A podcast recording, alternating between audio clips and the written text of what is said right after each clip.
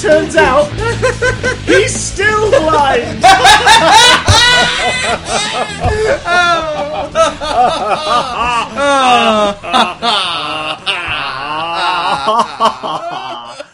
Uh, speaking of dumb shit, welcome to Big Dumb Cast. I'm Big Dumb I Klaus, am Big uh, Damn Matt. and we have got things of which to speak. Uh, we've got our Alien Covenant review coming up shortly. you lucky buggers! You're doing it just right!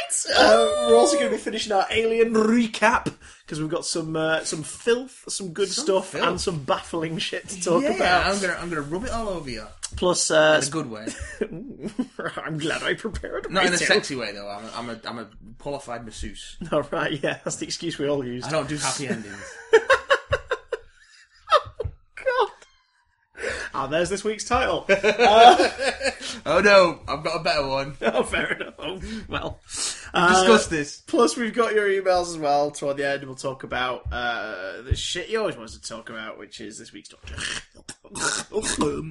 but first, I feel sick.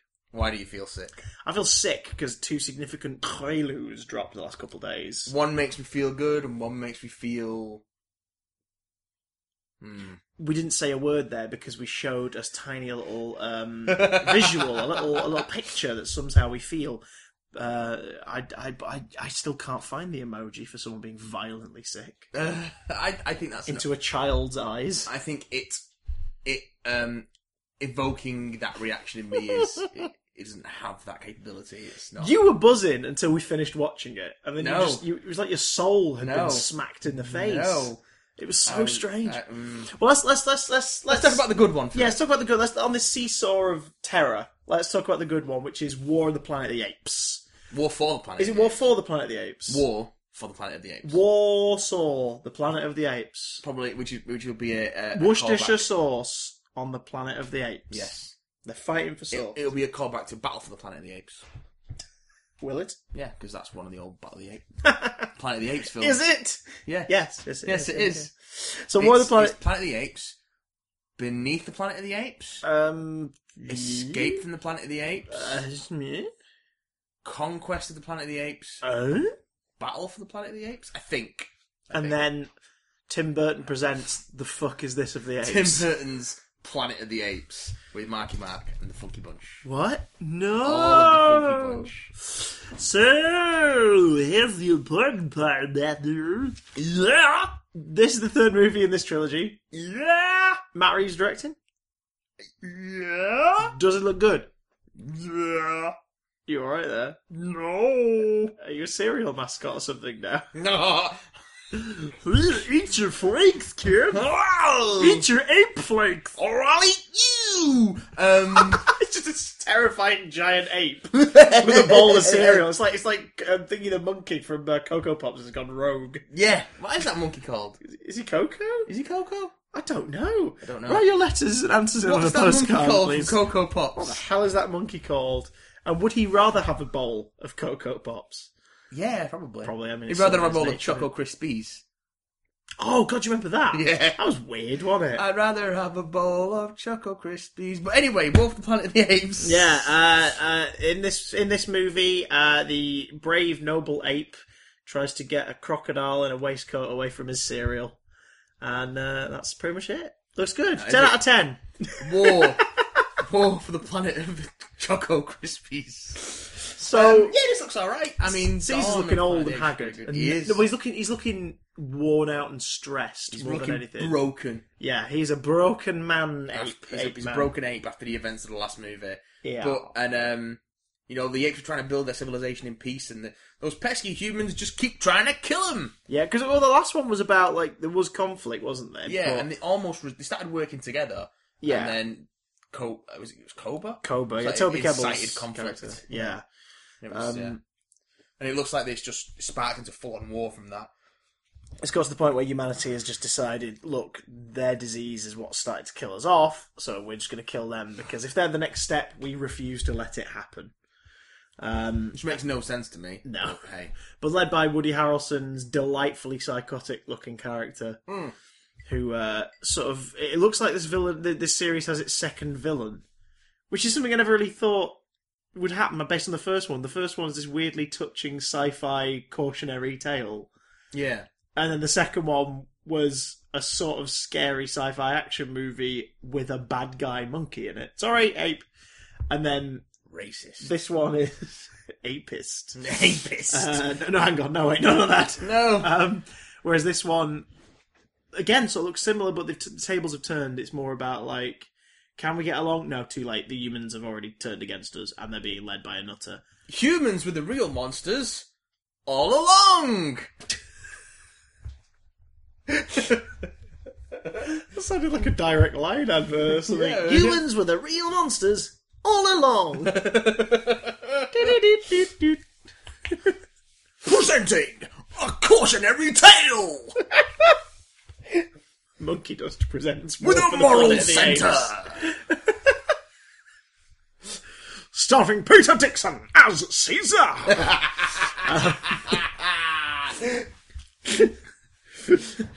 No! he says as he stares out Tom Felton. Apes together, strong! Oh Christ! but I like, I like this trailer. I, it sort of feels like th- this franchise has gone uh, a route of being a bit less um, attention seeking. Like it almost feels like the second one and this one have come out with relatively little fanfare compared to most blockbusters and franchises. Yeah.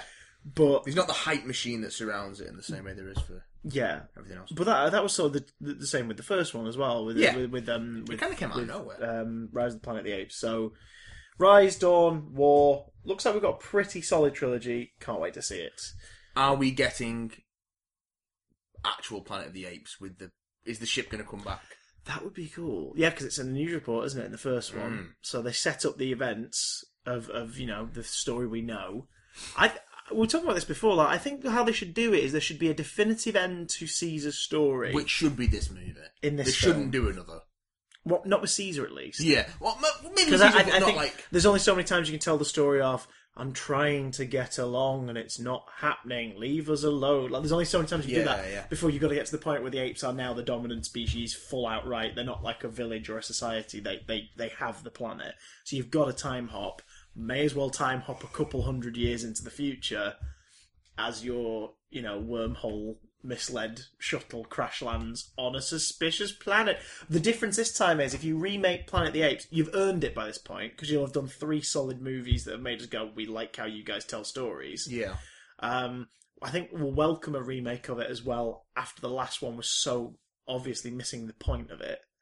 That ending though, wasn't Ugh. that ending just great? Yeah, That was a When great. I, yeah, when I read it in Chasing Dogma, that was a, that was a great modern twist on um on the classic ending of Planet of the Apes. Oh god! But that's the thing. This time we'd be going into Planet of the Apes film knowing the twist ending. So I think if you're remaking it, you don't do the twist like in the traditional sense. You don't be have your, fair- you don't have your human character be the protagonist. To be fair, Oh shit! What if the remake is from the apes' point of view instead? Ah. That would be cool. That would be pretty cool because then it's it would be a parallel sort Quick, of Chris. watch to the cut original. this bit out of the podcast and start writing it. And we'll shop it. It's a Fox movie, right? Oh fuck! fuck. They'll, they'll cancel the meeting. Yeah, They'll cancel the meeting and then get rid of all footage. Um, it's never happened. Bastards.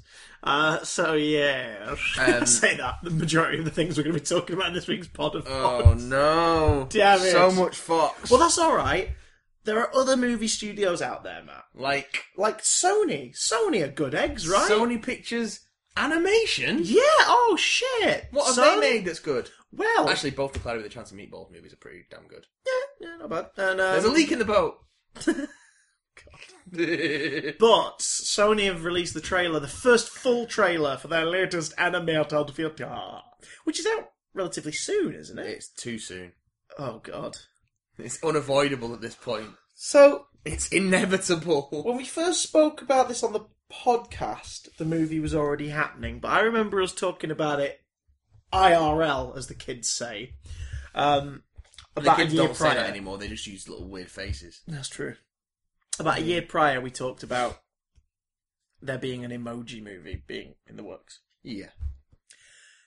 not Mm. too long ago, this time last year, so just under a year ago, I remember us talking about it in one of our early episodes. We brought it up Yeah. because it- we knew it was definitely happening at this point. Some of the cast had been like mentioned, 'Cause Pat- specifically Patrick Stewart Patrick Stewart being a poop as the poop emoji. Ugh. because, of And then course, just after Christmas, a teaser trailer came out, yeah, which I avoided like the plague, but you saw. Uh, it's just emojis in boxes. Oh, That's all it is. Now the full trailer's out. Yeah, If you've ever seen Inside Out, yeah, um, Wreck It Ralph, yep, and I would argue to a degree Osmosis Jones, yep. although that is a shit version of Inside Out from before Inside Out coming out, but still. yep. If you've seen any of those three things, hell, the numbskulls, the Beano comic book strip. If you've seen any of those things where it's about a society of people living inside a greater body to serve something outside, be it a human life that they are operating, or you know, like a, an audience that they're playing to, or whatever. If you've ever seen that story before, you're not seeing anything new with the Emoji Movie. It looks like the premise basically is there are families of emojis If you've that live to be an emoji If in a you've- text. if you've ever seen any kids film from the last twenty years, Hmm. whose plot centers on a young member of this society trying to find his purpose because he doesn't fit into the same box as everyone else literally, in this society. literally, You've And I seen the use that- emoji movie. I use that word very sparingly. and there's go- there's probably going to be songs. Mm. there's a bunch of celebrities doing the voices, and it looks fucking dreadful. Yes. Just now, um, fucking dreadful. as we talk about this, the because here's the thing: a lot of studios don't tend to release their own trailer directly on their own YouTube channel nowadays. They Yeah. will put it out to other media outlets first, and then they'll release their version. Uh, more commonly, this has been happening since last March after Sony posted the Ghostbusters 2016 trailer, and it was the most downvoted like video of all time. it was Um, not a good trailer. Movie was it's a alright. terrible trailer, it's a freaking god awful trailer. the movie's fine. The trailer's not good. Yeah, the movie's fine. It's fine. The trailer was absolutely dreadful. And this is a case of Sony have put it out through other people first, so that hu- hundreds of thousands and millions of views have already happened for this trailer in the last 24 hours elsewhere, and then Sony have posted it themselves. As of the recording of this podcast, the Sony trailer has just breached the 800,000 views, and it is at least 90% thumbs down, 10% Yeah. thumbs up Because it looks shit. it it looks Patrick Stewart, and I'm sad that that's in context. It looks patronising. So emoji's the meh emoji, and he he feels other emotions other than just meh. Wonder how long they're going to sustain that in the movie. Where the other emo- emojis are going to be like, oh, we're all one thing, but then as the story progresses and the script calls for it, they make other gestures and act in different ways. So he's rejected when he accidentally makes the wrong face in a text. I can't believe I'm saying this. I can't. So then he gets rejected to a, I actually a can't do place where unused emojis live, including James Corden's high five I emoji. can't. st- I don't. Don't. And apparently the eggplant emoji in what's, I guess, supposed to be a riff on the fact it's a commonly used adult joke. Penises! But, Chris! But Cocks! in the world of your emojis, that wouldn't make sense, because surely that would be out there all the time. It's a child's phone, though. It is indeed a child's phone, but come on. Like, let's be brutally honest. Kids copy memes that they see elsewhere. Oh, even if they don't know, even if they don't know. No, now, I saw in the comments someone said like, if this was a meme movie, I'd Oh, be God. interested. No! I would hate that. No! I Oh! would hate that, but at the same time, at least with that, there could be some kind of base creativity where you go, we're going to use these memes subtly within the context and tell a story. Whereas with this, you've gone, we're going to tell a story using a graphic of a smiley face. No.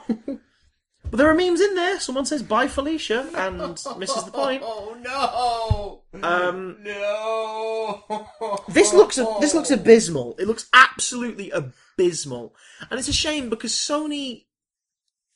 There is still some creativity out there at Sony. There are lots of terrible decisions being made. We're talking exclusively about Sony Sony Pictures. Yeah. Um, like games wise, gaming division wise, They're still making do- some they're questionable doing- decisions, but they're doing alright. Oh yeah, but like they're not doing anything that makes people sort of like tear their hair out in like frustration and anger. It's more like, wait, what? They're not like Nintendo levels of the fuck are you doing, guys?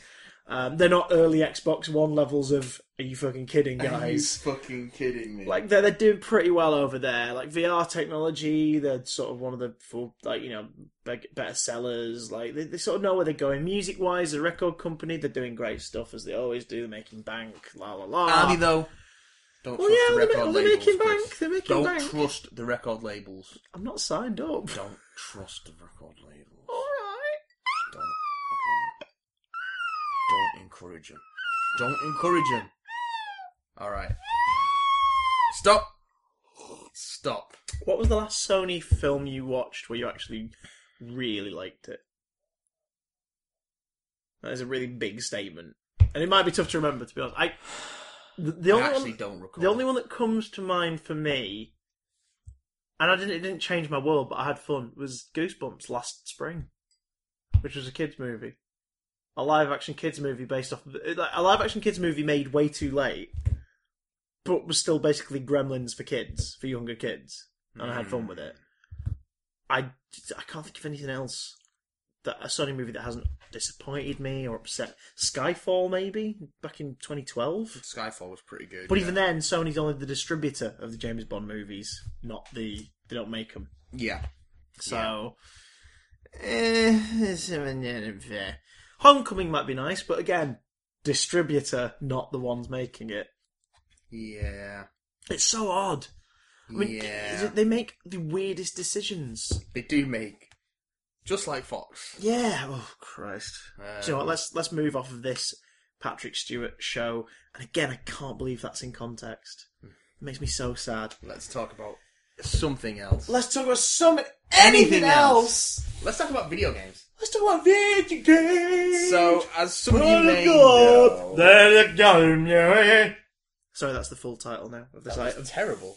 Um, as some of you may know, Marvel Heroes Omega, which Yes! is which has been a free to play game on PC for years now. Oh. Started in 2014, then it got renamed in 2015, got renamed in 2016. As then Marvel became Ma- Heroes 2015, Marvel Marvel Heroes Heroes 2016. 2016. Then it became Marvel Heroes Omega, and now it's coming to consoles. It's been in closed beta on the PS4. It will have ended by the time you hear this podcast. But I decided, Unless to- you're listening to us through the window. yes, in which case, just trim those hedges, will you? Yeah, Um, we could plant them first. That'd be lovely. No, don't shit on the decking. Um, Ah. uh, and yeah, it's been in closed beta. So if you put in some money, if you want to put some money down and get a founders pack, then you get access to the closed beta. And I decided to do that two days before the closed beta and closes and it goes to open beta. By the time you hear this podcast, it'll be in open beta. Um, We're all open betas, really. and it'll be free to play. And basically, it's they took Marvel Ultimate Alliance. And The, they the games took- from the 2000s that were pretty decent on PS2 and PS3. Yep. And they took um Diablo. Not my old mate Diablo. Diablo. Um, that sort of dungeon crawl everything. All right, And thank they you. sort of mashed them together, made them kiss. and then he popped a baby out and it's and it's uh, Marvel Heroes Omega. It's all right. It's pretty good fun. It's got couch co-op. You can play with up to 5 people online in your party. Basically the way it works is so it's free to play. You can play any of the characters up to level 10. Yes. and then you have to buy them if you want to carry on. Yeah. You can buy them in two ways. So would the game just finish then when you get to level 10? you can't level up Or- anymore. Right, okay. Gotcha. You keep going, but you can't level up. Yeah, yeah. Um, so there's two ways to unlock the characters. You can either buy them with real money, which is a currency called G's, which you buy with real money, like any free to play game. There's a there's a paid currency, and then there's Eternity Splinters, which drop um like every few minutes you get like one or two or three drop Mhm. or, as you play the game. So you do earn them at a pretty. I've put, I've put like maybe four or five hours into the game, and I've got thirty odd, forty odd. Okay. Um, but you get enough splinters from completing the tutorial to buy most characters, to buy one of most of the Yeah, characters. it's like the, the Because most most of the ones that are available, you have a you have a pick of them. You get 400 Eternity Splinters from the tutorial. Most characters cost 400. Okay. Some of them cost 200. some of the more popular ones cost 600. Mm-hmm. So like Spider, Wolverine, Iron Man, Rocket, um, Deadpool. Uh, I think that's it. They cost like 600 the Teenage Splinters. So you Okay. can't buy them straight away. Who's on like the 200 tier? 200 tier is like Angela, Squirrel Girl, Nova. Mhm. I don't think it has any relation to their power, that how strong they are. Um, and then everyone, ne- near pretty much everyone else is 400 Okay. alternate splinters, uh, and they they fall in between like 900 to 1200 G, Mhm. uh, which is the paid currency. I think it's like seven quid for for 1200 G or something. So you're looking at paying spending less than a tenner for it for a character if you want to buy him outright with no That's money. not. I mean, considering the game's free, that's not too bad. There's If, no- if you're if and- you're looking to pick a character, like I want to play as them. And you get to try, but you can earn Eternity Splinters to just buy as many characters as you Yeah. want. It'll just take your time. So And I, you I think that's the, I think that's the thing to say. A free to play game, I, do, I, th- I think it's fine if the money you're going to possibly invest in it isn't unreasonable. costumes you have to buy with real money. Yeah, which I, You I, have I to buy kind of those. get. Yeah, Um, and because there that, are- that is that is essentially customization. It's, and there are it's, it's some parody. there are some enhanced costumes that will change uh, voice acting and other bits and pieces. In some cases, it'll even change the character. So Wiccan from Yeah. uh, Young Oh, Aven- shit, from Young yeah. Avengers isn't his own character. He's an enhanced costume for Scarlet Witch. That's pretty cool. So Well, ba- that means basically, if it's you 'cause wanna it- play as basically it's, Wiccan- it's like the baseline of that character, for example, obviously could exist through another character's Yeah. makeup. Similar to what's going on with the Injustice one lately. Like, if you buy the deluxe version, you get Supergirl, Yeah. and you can change Supergirl into Power Girl, But you complete have with to, own, complete with similar moveset, but like different graphics and voice actor and costume and it, means, animation. it means you have to pay real money if you want to play as Wiccan. yeah, You can't you can't unlock Wiccan through normal play. You Okay. have to unlock Scarlet Witch and then pay real money to get the Wiccan costume. And the same goes for Jane Foster Thor. Like female Thor is an enhanced costume for Thor. I will say this: at least they're not doing that to like just play as Spider Man or Wolverine. For example. No, no, no. Like Spider Man. that would be heinous. Like to, Yeah. to take away massive characters that people definitely want to play as and do that. That would be pretty freaking heinous. Yeah, to do it to more specified ones, like again, like you might feel a bit. If you're a Young Avengers fan, you might feel cheated that the only way you can get Wiccan is to pay money. but But, there aren't any other Young Avengers in the game. also, you So- Uh, didn't pay any money to play the game, so Yeah, yeah. th- that's the thing. Like I, I don't mind free to play Well, I did. charging. yeah, what Because would I you- bought the fa- the PlayStation Plus exclusive Founders Pack, which gives you War Machine and both his costumes, oh shit! which is his default Initiative costume and the Civil War movie one. Oh cool. Um, Uh, complete with uh, walking stick. oh, Um, the the you, I, War Machine's It's pretty just Don Cheadle with crutches. War Machine's That's the costume. War Machine's pretty boss. He's got like um, he's got flamethrowers and chainsaws and laser swords and gun turrets. That's And- a pretty good one, actually. Is that a PlayStation Plus thingy? Well, After it Um, launches, I wonder if PlayStation Plus will still have like, oh, go on, you guys get, you you can buy this Most of one. the free to play games get like a free PlayStation Plus starter pack. DC Universe did, and Yeah. Warframe did, and Let It Die did, and all Yeah. that kind of stuff. So most of the free to play games will get like a like a little PlayStation Plus starter pack included in that. So that'll probably give you like a bunch of like I paid fourteen quid and I got War Machine, both his costumes, well his default costume and his extra costume.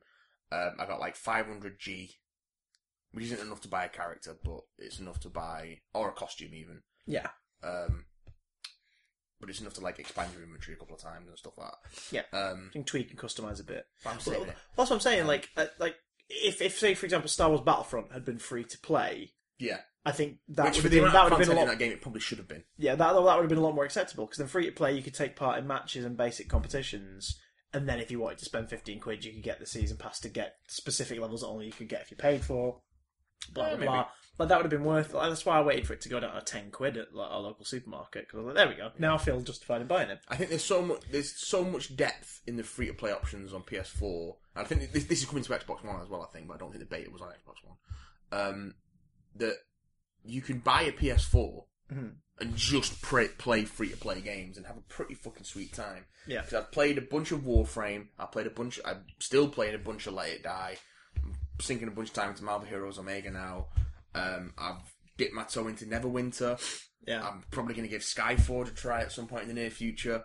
Like, you could play a lot of stuff for free on the PS4, and some of it's pretty good. So, And yeah, it's worth checking. It's gonna be worth checking out Marvel Heroes when it when it launches free. You had me at it's kind of like Marvel. It's kind Alliance. of like Ultimate Alliance. It's really scratching the itch. And me and me and my girlfriend have just been playing a bunch of it co-op, local co-op. It's got two player local co-op, and you can mix and match local and uh, online co-op for maximum up to five players. So Who've you both been playing as then? Like War Machine. uh, I've been playing as War Machine. She's been playing as Spider Man, but she's just leveled him up to ten, and I haven't got enough Eternities bonus to unlock him. Damn. Um, so I think she's Might have to buy switched- him. She switched to Black Panther.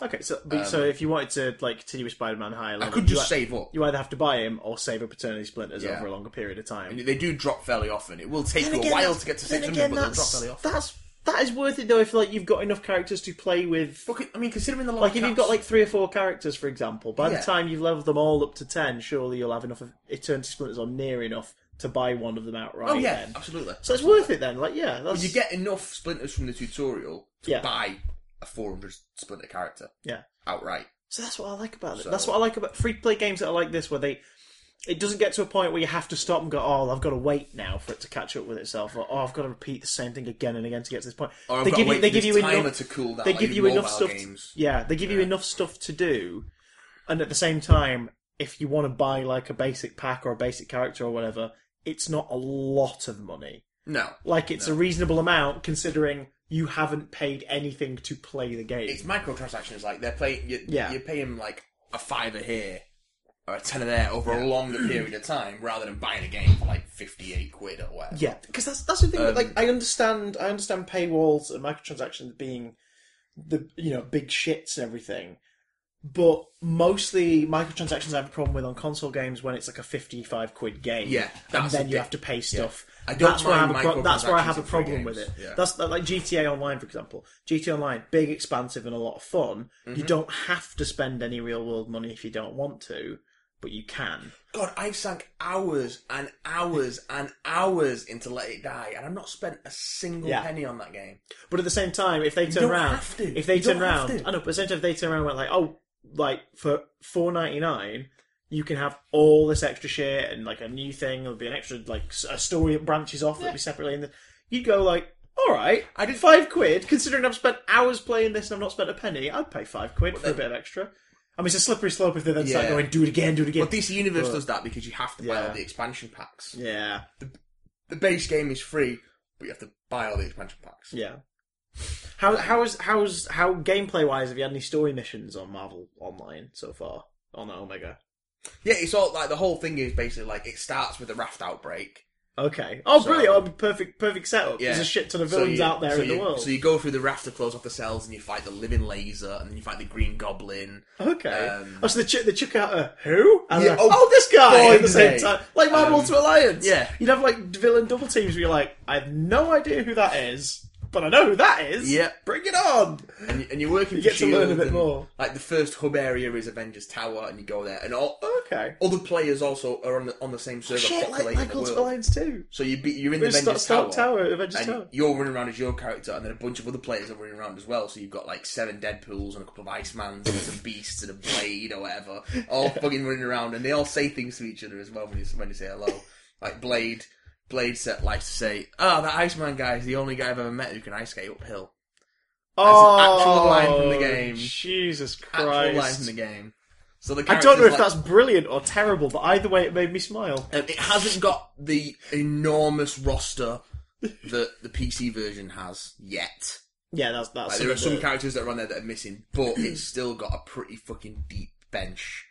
Like who've we got? We've got we've got Blade, we've got Black Panther, we've got Black Widow, we've got Iceman, Beast, Cyclops, Wolverine, Storm, Magic. oh shit! um, oh. okay. We've got Squirrel Girl, Squirrel Girl, Angela. Nova, Angela, um, Spider Man, Spider Man, Groot. Uh, not not Groot yet. not Groot yet. Rocket. Rocket, You've got yes. Rocket, and one of Rocket's powers is a Groot summon. Okay, right. So Groot, Um, Groot can pop yeah. in. Um, you get a visit from Groot. Yeah, like Luke Cage is in it, and Iron Fist is in it as well, but at the moment it's a time exclusive, so you have to spend some money to get him. He'll be available properly later on. Not sure they're going to make a lot of money on that oh, one at the no. moment. Um, Bad timing. Because, um, but like one of Luke Cage's powers is an Iron Fist summon. That's see, that's On, cool. on the PC version, it was a Jessica, it was a Jessica Jones summon as well, but I don't think that's in this. I imagine Jessica if- Jones if- is in it as an NPC, and she's in the is in the PC version playable, but she's not in this yet. Daredevil's in it. Um, I was gonna say, I imagine she's gonna come on, uh, come in as a playable Yeah. character at some point. Iron Man, War Machine, uh, Hawkeye, Hulk, all the like Avengers characters, Scarlet Witch. Um, no villains yet. That's playable. I think that's fine. I think that's Well, fair yeah, enough. with that- Considering the game's called Marvel Heroes, I think that's a fair, As fair they play. as they bring in the the thing, as they bring in the um the, the characters in the PC version, we'll get that because I'm pretty sure Magneto's a playable character and stuff. Mhm. Um, you got Deadpool, obviously. Um, and this, th I haven't unlocked a lot of this stuff yet because the unlock, different features unlock at different at different character levels. Mhm. So I haven't unlocked like the synergy system or anything like that yet. But there is synergy bonuses for having heroes team up and things like that. And so, Can you summon the ability to ice skate uphill if you're not Iceman? not if you're not Iceman. Oh, When you get to level ten, you unlock your ca- your hero's traversal power. It's Mhm. like Spidey can web swing at level ten. yeah. War Machine can start flying at level ten. Things like that. Okay, that's quite cool. Uh, so yeah, so um, That's nice as well because it feels like a progression. Deadpool rides a Vespa. Someone's a Vespa out of nowhere. so I've, I've been in a hub world a few times and just seen someone riding around on a Vespa. I'm like, who the fuck is that? And then they stop and it's oh, it's Deadpool. Of course, Of course, it's. it's um, of course it is. I hope Squirrel Girl travels on a sea of squirrels. I've not seen any Squirrel Girls yet. She's, in the you say world. she's one of the 200 tiers. She's one of the 200. If I get 400 from my thing, I'm probably going to buy her and another 200 level character. You buy Squirrel Girl and Nova or Squirrel Girl and Angela. I'm up for that. Nova and Squirrel Girl. Why not? But um, yeah, I'm I'm not Summer too and Tinkles. I'm not too fussed about it at the moment because they're progre- they're wiping everyone's progression tomorrow. Okay. The server going to be down for 24 hours. Then when it comes back up on the 19th, it'll be free to play. It'll be open 19th, beta. that's bad timing. Yeah, That's the same day Injustice 2 comes out in the United Yeah. Kingdom and Europe. But I'm not getting Justice 2. You're getting Justice 2. So that's Oh my god, well, we'll meet back here next week to discuss which one is having more fun, the Marvel or the DC boy. Because we're not Marvel shells. They just know how to And touch us in the always right play, way. I could always play some DC Universe Online. You know, if I was a masochist, Oh god. I've really tried. I DC know, I I've know. tried with DC Universe Online. Like, and I it just keep wasn't- bouncing off it. It wasn't dreadful, it just didn't give enough reasons for me to stick around longer than a couple of hours. Yeah, Like, I just, character like- creation at the beginning, I had a lot of fun with that. I spent like a good hour Yeah, I, creating I a love, character. I love Blast Head. My So what my- you were called? my my fire my fire elemental flying superhero who has a giant hammer. I fucking love Blasthead. That's pretty cool, And actually. he's got the radioactive symbol as his as his emblem. Not Taserface. It's not take taser face. Um, metaphorical! um for it What? strikes for it strikes fear in the hearts of those who hear it. yeah, yeah. um yeah. I've, I've really tried with DC Universe Online, and that has been that's just been a dud for me. I've Well, been able to get into it. let us traverse the universe, good sir. The universe. There are many things out there, There are many things out there. things you could never dream of, like hammocks, omelets, unicorns with AIDS. I want to talk to you. I want to talk to you about the the universe of al- the unitard of aliens. Yes, the alien unitard. Outside of the films. Yes. We'll get back to the films. We in a shall moment, indeed. because we'll talk about Prometheus, and then we'll tell you what you tell. We'll tell y'all what we thought of Alien Covenant. Um, but at first, I want because I've spent some time, not just recently, like since like some of the earliest comics I owned were the Since the dawn of time, Since the dawn of time. Since the end of time. Um, Ricka-goo-goo. Um, uh, some of the earliest comics I owned was the origin. One, well, one of the first trade paperbacks I ever owned was the first collection of the Dark Horse Aliens comics, um, originally published in 1989 by um, Mark Verheyen and Mark A. Nelson, written by Mark Verheyen, has to uh, be pronounced like that. dra- drawn by Mark A. Nelson. Um, Um, and that was kind of like the first big expanded universe material for Alien. Because Dark Horse acquired the license in, in, in the late 80s and started publishing stuff. And it's interesting because those first three miniseries, which were later published as Outbreak, Outbreak Nightmare Asylum, and uh, which is a great title. Earth War or Female War, depending on the edition. Mm-hmm. Um, they were originally a sequ- direct sequel to Aliens. So it originally followed a grown up Newt okay. and a disgraced, battle scarred, and shunned Hicks, with Ripley nowhere to be seen. Yeah. And the first the first miniseries, they find the alien homeworld and they go off to get samples. Meanwhile, there's a religious cult has sprung up on Earth around the alien, Okay. and um, one of the one of the weapons companies has managed to get their whole hands on a queen.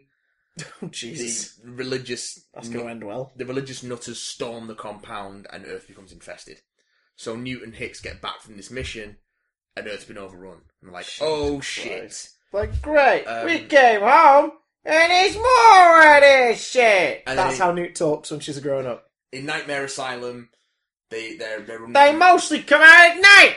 Nightmare Asylum! Asylum. um, um, in Nightmare Asylum, they get picked up by a, a an um, uh, research ship, which is a bunch of alien specimens. So out of the frying pan into the fire, Yeah. Oh, and then God. Ripley turns up at the end. Huzzah! Not with not with not one, Oh. but seventeen guns taped together. Of course. Like you know the t- the two guns taped together in End of Aliens. Yeah. the the artist did that, but like more of them. Because of it's- course. I will show you. I, I, I'm going to find you the, the image now. See if I can find. Because the I'm image. sure that's a practical thing. I'm sure she has 17 fingers that 'Cause can I've got- reach around all those triggers. because I've got the first Dark Horse omnibus in here, which collects those first three uh, series. Does she have them all connected by Um, string? I will show you. I will show the image. This is I not can gonna work pull well the on, trigger um, because they're connected by I string. can pull the trigger because I connected by string. You see? Look, Ladies and gentlemen, our at- special guest star, Mickey Rooney. Look at that. Oh my god. Look at that. That is like, yeah, Is that grown up Newt? that's grown up Newt. In the top right. But in this, She's very grown up. How old's Ripley meant to be?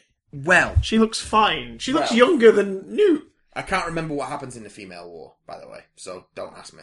um, I have read it, but I've, I've not reread it for a long time, so I've no idea what happens. Many moons. And I'm reading Night- I'm rereading Spam. Nightmare Asylum for the first time in fucking God knows how long at the moment. So Many moons. all I remember is Ripley's mas- massive gun from the end of it. Um, And the fact she's saying, I'm tired of watching it's time to finish it. it. um, And then she finishes it, she puts it down and says, Ah, Stephen King's best work. but And then basically, she says, Right, now it's time to fight. Female War came out in '91. Yes. Alien Three came out in '92, Yes. and bombed Shit's all over all of that. Dark Horse's So, storyline. they went back and in the new the newer editions like the one I've got, they make edits. So Hicks is now Wilkes, Newt Okay. is now Billy, survivors from a different mission, Okay. and Ripley is uh, synthetic with implanted memories of Rip- Ellen of, Ripley. of Ellen Ripley. because they managed to get hold of her and implant Because- memories in her somehow. I guess. So even in that version you're reading there, they've had their names changed. Yeah, yeah, yeah.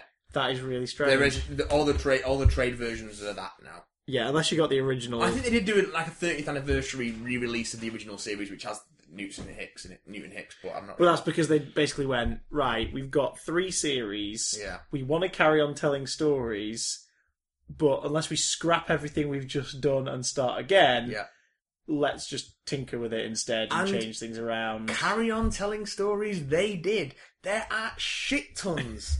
Absolute shit tons. Like that omnibus edition I've got, there's six volumes of those. You know the Dark Horse omnibus editions, which are Yeah, white, they're the sort of like tiny phone book yeah, size the things. white cover ones. Yeah. There's six, eh, there's six of those hmm for the Alien series. That doesn't collect all the Alien stuff they've done. There's still more. um, and it doesn't touch any of the Alien. There's two of those for Alien versus Predator, Right. which again doesn't collect all the Alien versus Predator stuff they've Jesus done. I Christ! think there's two for Predator as well. Um, Oh my god! yeah, So much. yeah. There's so much stuff. And I've, So a lot of it much. I've not read. I've read some of it. I've read the comics of some of it. I've read the novel because he's novelized a few of them as well. Yeah. Like Labyrinth, like Breakout and Before you get butt rushed Yes. at the wild wall with Breakout and Nightmare Asylum and Female War were all novelized. Um, and that was where the first the novelization was the first version to change to edit uh, the names. Mhm. from Newton Hicks to Billy Wilkes and stuff, and then reprints of the comics. They changed it then. Um, then I've read the comic and the novelization of Genocide, which was the which was the next series after that, which is a new story about that they find a world with two different species of alien.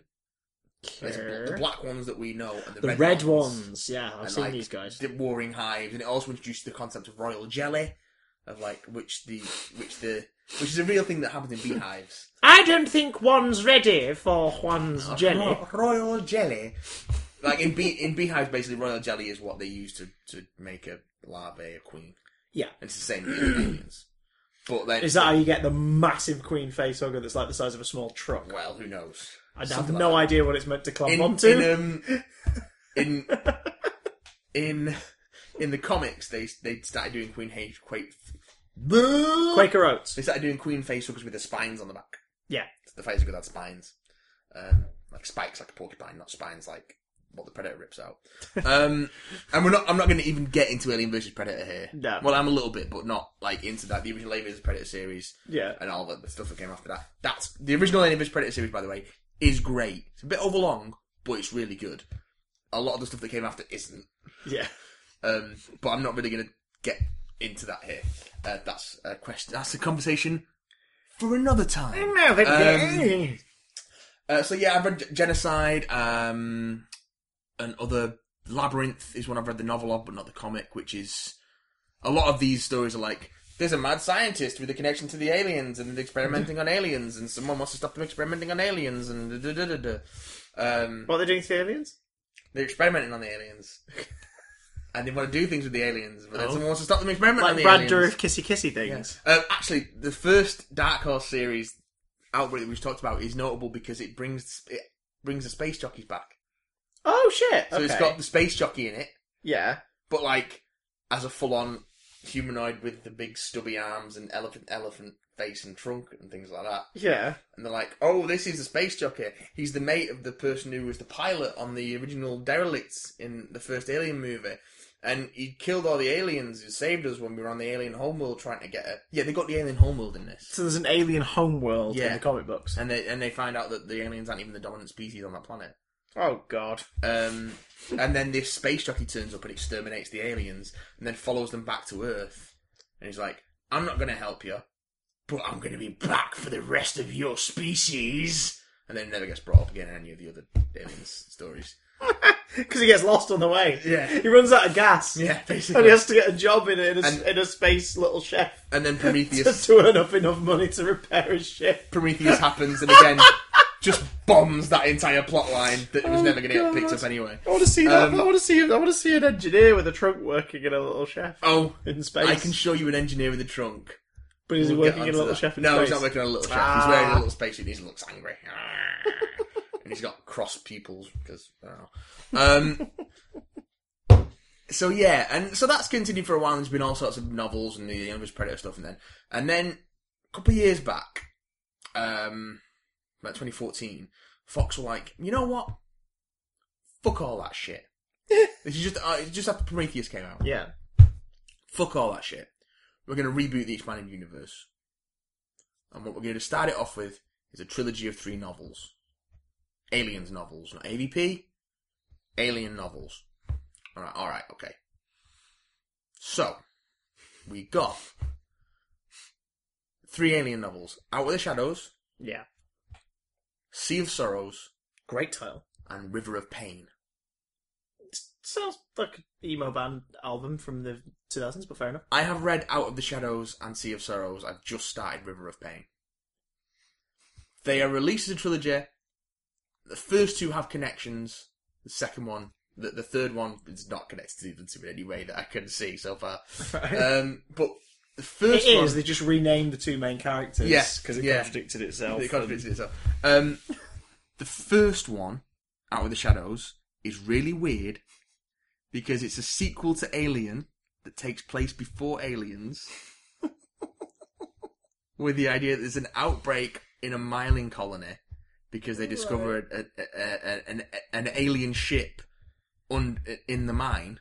Okay, Wait, an alien shit. An alien ship, not As a- in not a- xenomorph not a alien. Oh, xenomorph ship. Okay, I was going to say in- I can't picture those guys As in a ship. piloting anything unless they're doing it accidentally. as in a ship belonging to an uh, uh, uh, heretofore unseen uh, alien, an unknown alien race, presumably, Species. presumably extinct by this point. It's Yeah. implied that, that the alien, the xenomorphs, wiped them out, um, and that creates an outbreak, and they get they get back to the mothership, which is in orbit, and that, that fucks up all sorts of stuff, and then the mothership, which is waiting, which is you know in bad shape because one of the landers was had aliens on it and it crashed into the mothership and fucked everything up.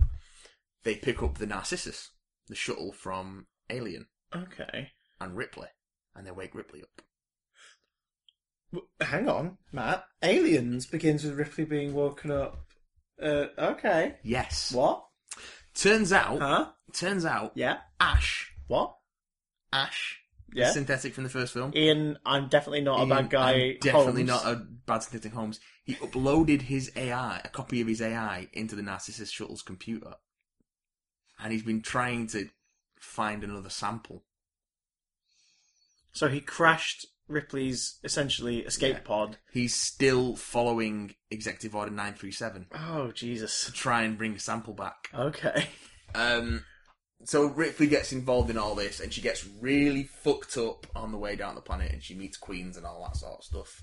And the Miners, Queens, yeah, Queen aliens. Yeah. What? yeah, But she she meets the Queen alien for the first time in Aliens. ah, ah. ah. ah. So they get her back up, and it's like her and one one other miner who, who left alive, and they get back up to the mothership, and they're like, "All right, we'll get in your shuttle, we'll go." And then Ash is like, the Ash AI is like, "Nah, no fucking way." Oh my No fucking god. way. Uh, what we're going to do is you're going to put Ripley on that med pod.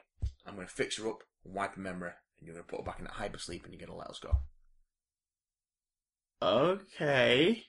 Or I'm going to like destroy the station Wait. because I'm in the because I'm in the ship's I'm in, I'm in the ship's computer now as well. as the Wait, shuttle's wait, computer. wait, wait. So, so Ash is like, no, you're gonna leave her alone. You're gonna put her back where she, where you found her. And you're going to let us go so I can find another sample and take it home.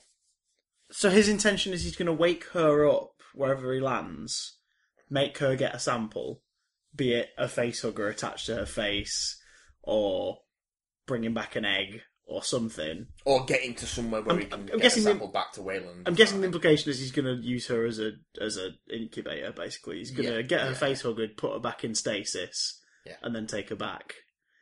Jesus, Because he's still Christ. following the special order from Yeah, Alien. of course. Yeah. Um, but if, if anything, with- Shit, man. So, that's I mean that's a pretty cool idea. So, but the last, what happens is the, they get her in the crowd, she- they get her back to sleep, and she's got her memory wiped. Mhm. But the last miner who's left, he manages to get into the Narcissus systems and wipe out the Ash AI. Okay. So then it's just left with her drifting back towards Earth at the end of, at the end of this book. What's weird about this is it implies in the alien universe people can concoct, conduct memory wipes. Well, it's one of those like fancy Wayland med pods like you see in Prometheus. Okay, all So right. it's like got a bunch of stuff that it can do. 'Cause, Oh, Okay. like Ripley gets properly fucking jacked up. Like she gets like one of her legs torn open and stuff like that when down on the planet. So yeah. They- she, but she, this fixes her up good, doesn't it? Um, and Okay. wipes her memory, which which is a thing Ash does, I think, actually. Because they put another woman in it first to try and heal her up, and Ash just straight up uses the pod to kill her. Oh god. It's like basically just like laser cutter, open up the juggler, she's dead. Now put Ripley in. Jesus Christ. He's like, you're gonna do what I'm asking, Yeah, or I'll just kill any of the crew member who ever needs to use this thing. yeah. Um, Oh my god. because they all need medical treatment at that point because they've all been really fucked up by the aliens. Is he still weirdly formal? Yeah, Like sort of But I quite. think, I think if I remember correctly, it's all like computer text. Yeah. Like, he's not voice. He doesn't have a voice. He's just like over the over the monitors. Okay. Um, oh god, that's even freakier. So that's that's out of the shadows. It's pretty all right. It's Being all right. texted from beyond the grave. It's all right. It's weird, but it's all right. Okay. Then is Sea of Sorrows, which is the- Please tell me Ripley doesn't get woken up somewhere else. Oh no, Oh thank God. Sea of Sorrows is is a sequel to Out of the Shadows, Right. but it's set after Alien Resurrection. Originally, Where the fuck? originally, So we're skipping ahead 200 years. oh yeah, originally it was going to write Alien Three and Alien Resurrection out of canon and be set like after Aliens. But then Okay. Fox at the last minute turned around to the author and were like, no, maybe not do that. You have to ma- say it after Resurrection now. So the writer then has to do this sort of. Which implies that Fox, behind the scenes, they still are open to maybe doing a sequel to the Alien franchise itself, so they don't want to write it out of existence. possibly. Okay.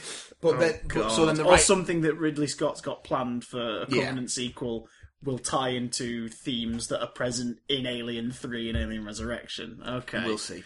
oh Um, God. So basically, um, the writer then has to do this sort of acrobatics where Sea of Sorrows is set after Alien Resurrection, and when the Auriga crashed into Earth at the end of Resurrection, it fucked up Earth so bad that Weyland Yutani, who by then had been reduced to like a shadow of their former selves, were like, "We can use our atmosphere processing technology to, terra- to terraform Earth and fix it for everyone."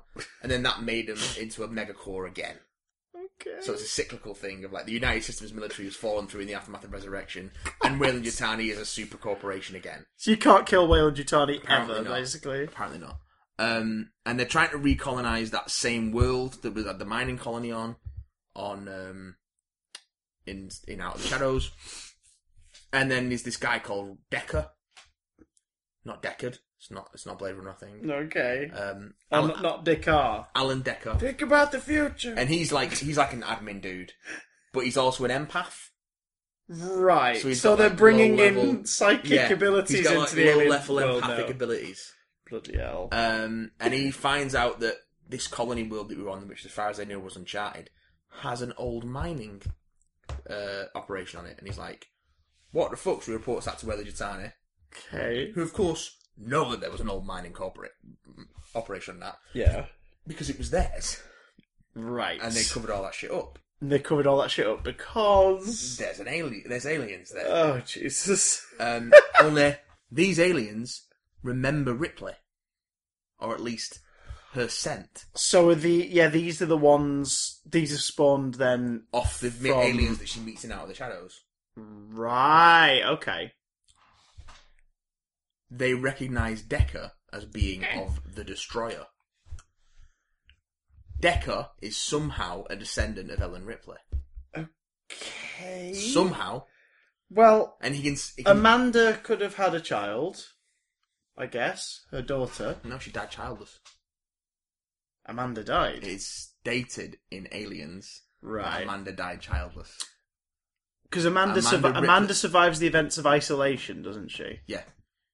As- yeah, according because to- yeah, 'cause, according like, to because, like, that Aliens- last like forty minutes is alienless, and it's you escaping. I've no idea. I've not finished Oh, Isolation. okay, so- I, I, I, I um, won't say anything else then. um, Just just put it this way: you, you know how the working Joes might be the scariest thing in the game. the working Joes are the scariest thing in the game. oh, And what do you say for the end of your horror game? The scariest things in the game. okay. That's all I'm saying. Fair enough. Um, so yeah, that's that's Sea of Sorrows. Okay, I mean, I mean, maybe, maybe it's maybe Ripley had like maybe she's one. You know, she's not a, a, a- uh, she's not a oh balls. They She's mention not an it. only child. Maybe she's got siblings and like it's it's the you know what I mean I like don't it's know. parental They- thing. They, they mention it, but it never, they never go into detail on how that's the case. Like, maybe the the Ripley clone has shagged someone. Maybe they maybe No. in space Charles Dance got pregnant. it's actual Ri- it's actual Ripley okay, fair enough. because because like the the person who chat the Wayland Yutani person who- basically they send him back there because he can sense the aliens to get samples, Yeah. and it does end on a downer. They do end, they do end up with Wayland Yutani getting viable samples of the aliens. oh shit. But they also get a Okay. sequel to that already because River of Pain, which is the third book, Yeah. is a it's a new version of Newt's Tale, which was a two issue uh, miniseries that Dark Horse did, which is a direct prequel to Aliens. Okay. of The outbreak on the colony and how that all went down. yeah. So River of Pain is like a new version of that. So River of Pain is a sequel to uh, Sea of Sorrows. No. No, oh, oh, no, but in terms of that release, like it's part three of this It was, trilogy. of yeah, it's books. practically that trilogy. but it's not a completely sequel story unrelated to wise, either of the two. and is actually a prequel to Aliens. Yeah. oh, for God's Because the sake. title River of Pain is the translation of Acheron. okay, Planet. Yeah. River of Pain. okay. This is one of the rivers to, to the underworld in mythology. Um, Ah, James Cameron. and I've only read a little bit of it, but it's just so far. But I know it ends with like it retcons it sort of there's a, there's like there's a small garrison of marines on the on the colony, Yeah, and it ends with some of them escaping before the other colony so marine that they rescue can mission do gets there. something else with that in the future. I'm assuming. Oh, we'll touch on that as well. Oh shit! Because it's not the only bit of new expanded universe material which features colonists escaping from Hadley's Hope. Jesus, it's so much. Because Dark Horse also decided to do new comics using all of their licenses. Ah, now is this Prometheus. this is the four way crossover, Yeah, isn't it? This is Fire and Stone. They uh, Which Which two. is- Fire and Stone and Life and Death. So- First one's Fire and Stone. They're a crossover between. See if I get this right. Prometheus. Yeah. Aliens. Yeah. That f- branch of the franchise. Yeah. Predator. Yeah. And Aliens versus Predator. Yep. The four pran- franchises crossover. Yep. Hit me, boy. Basically, they Hit use me, bending boy. they use four issue minis in each of those under each of those titles hmm to tell a bigger sto- a longer story. Okay. So the first one, Fire and Stone, Here. starts off with a bunch of peop a bunch of people on a mission to try and find out what happened to the Prometheus. They Okay. go to LV 223, which is the planet from Prometheus. We'll get to Prometheus. Um, The series hasn't accidentally been retroactively contradicted by Covenant, has it? no. Because if it has, No. Dark Horse might have to reboot again. No, it Oh. hasn't. Okay. Okay. Mm. Uh, Spoiler alert: Covenant is basically Prometheus too. Yeah.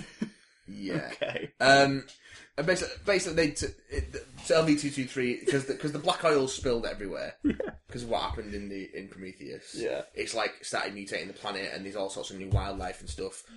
Oh, I guess it does kind of contradict what's in um, what's in uh, Alien Covenant because there's full on xenomorphs in LV223 now. Okay, well, yeah, that just con- yeah, and that it's does basically the contradict it. story of like this salvage team is there and they get picked off and they wake up another engineer and that engineer's really pissed off and starts killing people and there's aliens there and then they manage uh, one one of the couple of them manage to get off the planet and then their ship gets picked up by predators and then they get back to the planet and there's like one predator called Ahab who's trying to go after Ahab they call him Ahab he's trying Yeah, to go after engineers so and, uh, Ahab, the White Whale. Yeah. Okay, fair and then enough. Fire and Stone picks up uh, like, like a year after that, where there's a bunch of colonial marines getting some shit with some uh, predators, and then crash land on this planet, and they find the survivors of Fire and Stone have been holding out there for a year. It's like these two humans, like three humans and a and a, an Ahab, Yeah, and then shit goes south, and then they have to I was get picturing off. a predator with a sailor's cap and a pipe. Now, Yeah, pretty much. Um, and they basically, they eventually, finally, get off planet. And they're like these, like, but there's only like two people left alive. Out of, course. out of the group of colonial marines in life and death, and they're all right. It's not great. Like okay, the Prometheus stuff is kind of it just. There's one. There's one. yeah. it sounds like Right. a lot of the later parts of But- these franchises. To be fair, like it's okay. The last the last things I'll talk about, which have which have just come which are coming out at the moment, um, is this two aliens miniseries. Yeah. And there is other expan- like new expanded universe stuff. There's been a couple of AVP novels. Novel versions, but I've not I've not touched them. I can't really, so I can't really get into them. But there's two current series that are ongoing. Is Defiance, Aliens Defiance, which is a 12 part limited series written by Brian Wood. Mhm. Um, that's I think issue 12 is out either this week or next week. But I've read the first 11 issues, and it's about a colonial marine who's disgraced, uh, injured and disgraced, and gets sent on a mission with a bunch of combat synthetics, which are like halfway between Bishop and the Working Joes in terms of like appearance. Okay, so they're like So, like- humanoid, but Yeah, but clearly robots. it's ostensibly a rescue mission, Right. but they get there and they find the ship's infested by xenomorphs. And it turns out they were sent there to bring back specimens. right. and the okay. lead, the leader of the combat synthetic unit, Davis One, is like, "Nah, fuck this shit. I'm not taking these things back to Earth." Um, he removes himself from the net from the Whaling Tiny network, and he's like, he turns around to, to Zula, who's the, the Marine character's like, um, "We can go back and we can get court-martialed for failing our mission, and you can continue being disgraced, or we can take this ship and we can try and find every other trace of the aliens we can and fucking wipe them out." And that's the series. Okay. But the two problems being that, well, the two, the two other problems being that De- Zula has a back injury from a, which is why she's disgraced because she basically got in her first battle and got injured straight away and paralyzed. Shit. And she's she's receiving therapy for her back injury, but the longer she's away from Earth, the less effective her therapy is. Mm. Um, so like she needs to go back to Earth at some point. And Davis has taken himself off the network and he's writing code for himself to make himself slowly more human in terms Okay. of his emotional processing and his thought process and his personality and all that stuff. So Okay. he's trying to code himself to be more human. Um, and yeah, it's, it's it's a really cool series, and and uh, yeah, I'm liking it so far. And there's still there's one issue left to go, and I'll, we'll see how that ends up. Um, and finally is Aliens Dead Orbit, which is a four issue miniseries by James Taco, who Yeah. did Orcstain and a couple of other things. Um, Which is a great he's, a, name. he's a writer artist, so he writes it, he drew it, He's a coloured it, artist. inked it, penciled it, everything. Let, penciled it, lettered it, lettered it. everything. Accidentally put his coffee down on one of the prints. Was like, damn it, I'm just gonna have to work with it. Oh no! Um, but the first one of the issue that's characters out- now has a halo, only only a the First, brown runny halo. only the first issue's out, and it's like basically it's the story of an engineer who's been not a, not a Prometheus engineer, and Yeah. like a human who is an engineer by trade. He's the only survivor of a station that's been fucked up by an alien infestation. And it's basically him in his wits and what few tools he's got left to survive. And there's some flashback stuff of like how the outbreak started. It looks like the station picked up uh, a crew who'd been infected who were in cryosleep, Mhm. and they brought them out of cryosleep and then laid it hatched. It looks like that's what happened, but it's a four issue miniseries, so still three issues left to come. See what happens, but that stuff's pretty good. There's some good Aliens Expanded Universe out stuff. Like that. Aliens Defiance and Aliens Dead Orbit are well worth picking up. Um, if you're desperate for some alien stuff, Outer Shadows, Sea of Sorrow, they're all right. River of Pain is apparently is apparently pretty good, and these are um, the full cast audio drama version of River of Pain and Out of the Shadows actually. Is that the Dirk Mags one? Um, yeah, With, it with it's like it's like a mix of American and British actors. and yeah, stuff. yeah. The Um, the River of Pain one is like Philip Glenister Yeah. and uh, all the people whose names I can't. Anna Friel. isn't Anna it? Friel, yeah, Anna Yeah. Friel. Which I, when I look at that, I was like, Um, this is a really interesting cast list. I'm not sure if he's done Sea of Sorrows, but he's definitely done Out of the Shadows as well. Um, as as audio drama, so I'm probably gonna check them out at some point. Um, so yeah, it's it's yeah, there's some good stuff out there, but uh, Fire and Stone and Life and Death are okay.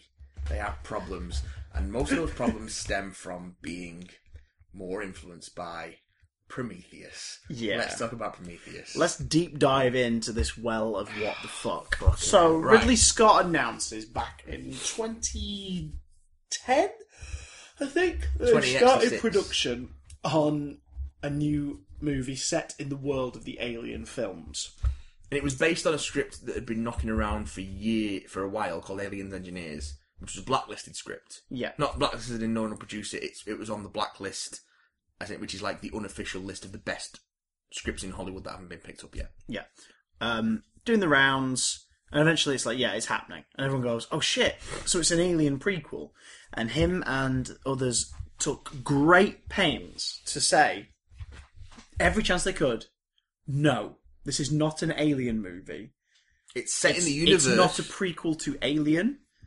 It isn't the story leading up to Alien, but it is using one specific element from that first movie to tell its tale. And that element is the space jockey, the ship that they find, the derelict they find. How did that get there? That was their original That line was that, original they were pitch, putting out yeah. there. Like, how did that get there? And then they what brought is that David Lindelof alien? on board. What is going on? Yeah, and they then fucked the script up. Damon Lindelof comes along, rewrites like crazy. He's a script doctor who they bring in to fuck up healthy scripts. It's like like I don't understand why people keep hiring Damon Lindelof. it's like going he takes right. perfectly good scripts and This- fucks them up. This script, this script is perfect. It just needs a. We just need to get, put a band aid on it. We just need a band aid on one specific bit. So don't worry, we've called in the best man for the job. Oh, and here he is now.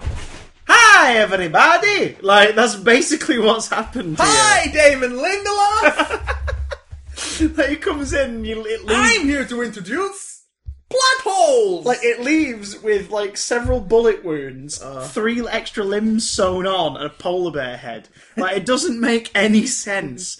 Um, Prometheus is a visually stunning piece of work. oh, it's a gorgeous looking film. If you've got the Absolutely sound gorgeous off, looking this film. is a gorgeous thing to have on a screen in a reception at a trendy media place. and some really nice creature design and effects as well. Some great, cre- some really good creature puppeteering, and and uh, the CG is really nice in it as well. And isn't a it? And bad wonderful- visual effects. Wonderful. I say wonderful. It's actually nerve-shreddingly tense and harrowing scene um, involving a, an emergency cesarean section. Yeah, I mean, if you think just cutting the jugular and saying, now put Ripley in the pod, is Yeah. scary. Like, wait till you see a woman having an alien baby pulled out of her stomach. Yeah. That sequence is great. Now, I will not deny the body horror of Prometheus is pretty damn great. Yeah. Uh, I'm not referring to the prosthetics that Guy Pearce is wearing. so That's another baffling thing about Yeah. Prometheus. now it's got a really nice performance from um, Numi Rapace. Yeah, love Nimura Pace. It's got a fucking great performance from Michael Fassbender as David. Love Michael Fassbender. Michael Fassbender playing Peter O'Toole in Lawrence of Arabia, playing David, Yeah. which is brilliant. Um, and it's got some really nice science fiction in it too, but it also has characters that don't make sense, character choices that are beyond comprehension. And it's clearly a movie in the style of Lost and other stuff that Lindelof touches, which is you've come in with questions. We're not going to answer any of your questions, but we're going to make you leave with other questions. Yeah. That is not how you bait for another movie. Before before we get You know- in, before we get into deconstructing this film, Yeah. Christopher, tell us the plot. of Prometheus. What's what's Prometheus about? How many laptops does he have? He has so many laptops! so, Dr. Shaw and her partner are amongst those who are studying on Earth evidence that life on Earth was created. uh, What we perceive as gods and different cultures think of us as God and, and gods and you know uh, beings from above and everything. Well, it- life on Earth was created It opens. By- It doesn't open with that though, does it? no, it opens with a shot of a giant naked white man in a It looks cloak. like he's made out of marble. Yeah. Dissolving himself into some water. and that On the Gulf Lost Falls, I've shot a sketch next to that waterfall. It's in um, Iceland, it's in Re- Yeah, yeah. Reykjavik. I've shot a sketch next to the waterfall, and I think the thing we shot, which involved me as a bolshy director and my co star as a man in drag, I think our thing was probably the most inspiring thing shot at the Gulf Lost Falls. Because the opening Prometheus may look good, but when you think back to it, you go, the fuck? What does that mean? They find evidence in cave paintings and everything uh, from different societies, different cultures that is identical. Where they're like, oh my god, these are the same thing. Mm. And they find enough evidence to insist that it is not only not from Earth, there is directions, there Yeah. are coordinates. they find what they believe is a map. We're going to find where we came from. We're gonna, What we're a- gonna meet what- our creators. What a really interesting idea for a sci fi movie. Yeah. Um, bit risky, but you know, go for it. so they man an expedition with uh, it's Way- it is Wayland, isn't it? It's Wayland Industries. Yeah. It's not Wayland Yutani yet. No, yeah, it's Wayland Industries, um, which was started by Guy Pearce's character, who you only see, that you see as a hologram, as an old frickin' thing, um, and you see Guy Pearce in all the promos leading up to the movie's release as well, doing TED talks like 20, 30 years before the events of Prometheus and all Yeah, that. So he's funding it, and you get the sense that he's like, "I'm an old man, and I would like answers, and I'm not very well, and la la yeah. la." You only see young So, Guy Pearce in, in the the hologram. supplemental material. The hologram that you see of him in the film, with Yeah. his brief room, is old old man makeup. old ass guy Pearce. Pierce, and he's like, right, you've woken up now. You team of biologists and geographers. Oh, we're and going to spoil the scientists. shit out of Prometheus, by Yeah, the way, yeah. just in case you haven't seen it. You've been sent out into space. You're following your coordinates. You're following the dream. You're going to see maybe where we come from. As an old man, I know. End of my life. As much as I've done everything, I would love to know ultimate answers, and that's what you lot are out there to do. Mm-hmm. So go forth and discover. Go forth and find what you can. They arrive at planetoid, where basically they find uh, what we think is crashed, but it turns out to be a dormant vessel, a dormant ship, very similar to the one from Alien. So, of course, Uh, the first thought you have when you see, because it's there, and the image of it being sat there, the first thought you have um, is, oh my god, are they on the same planet that Aliens set on? Because there's a, there's a thing, like there's that shit. Although you know it isn't because they call it LV223. Ah, but it could change its name over time. Romans, but Shut up. What means they're trying to invoke that feeling in you? So immediately, Yeah, there's a like- lot of trying to invoke that feeling in this movie. So immediately, you're like, oh, here's the alien connection. And they tour the corridors and they find like a door No, it's not- slammed it's- down. They don't find the and- ship straight away. They find the dome. Oh, that's it, Because of yeah. And they find the ship under the dome. That's it. Uh, there is a beheaded figure. that's- It looks like uh, the door has decapitated them. And it's Uh, a space track. It, it's yeah, it, that- it's nine foot tall. Like it's huge. It's wearing an armor similar to the one we know from Alien. Um, which we didn't know was armor until this movie, by the way. yeah, Like we thought that was just as, as did the Dark Horse artist who did that first Dark Horse series.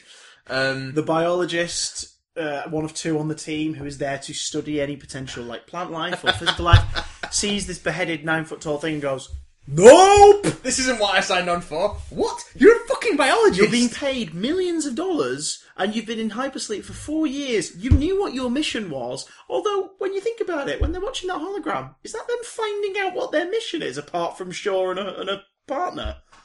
yes. What the hell? So, that happens. They go back to the ship. The geologist, Loads of people chicken out. the geologist who is mapping the tunnels with his drones, Yeah, so has a live map yeah, of the tunnels. yeah, Him and that biologist get lost. yeah, He is mapping the tunnels with robots, yeah. and he gets lost. Much like the entire movie.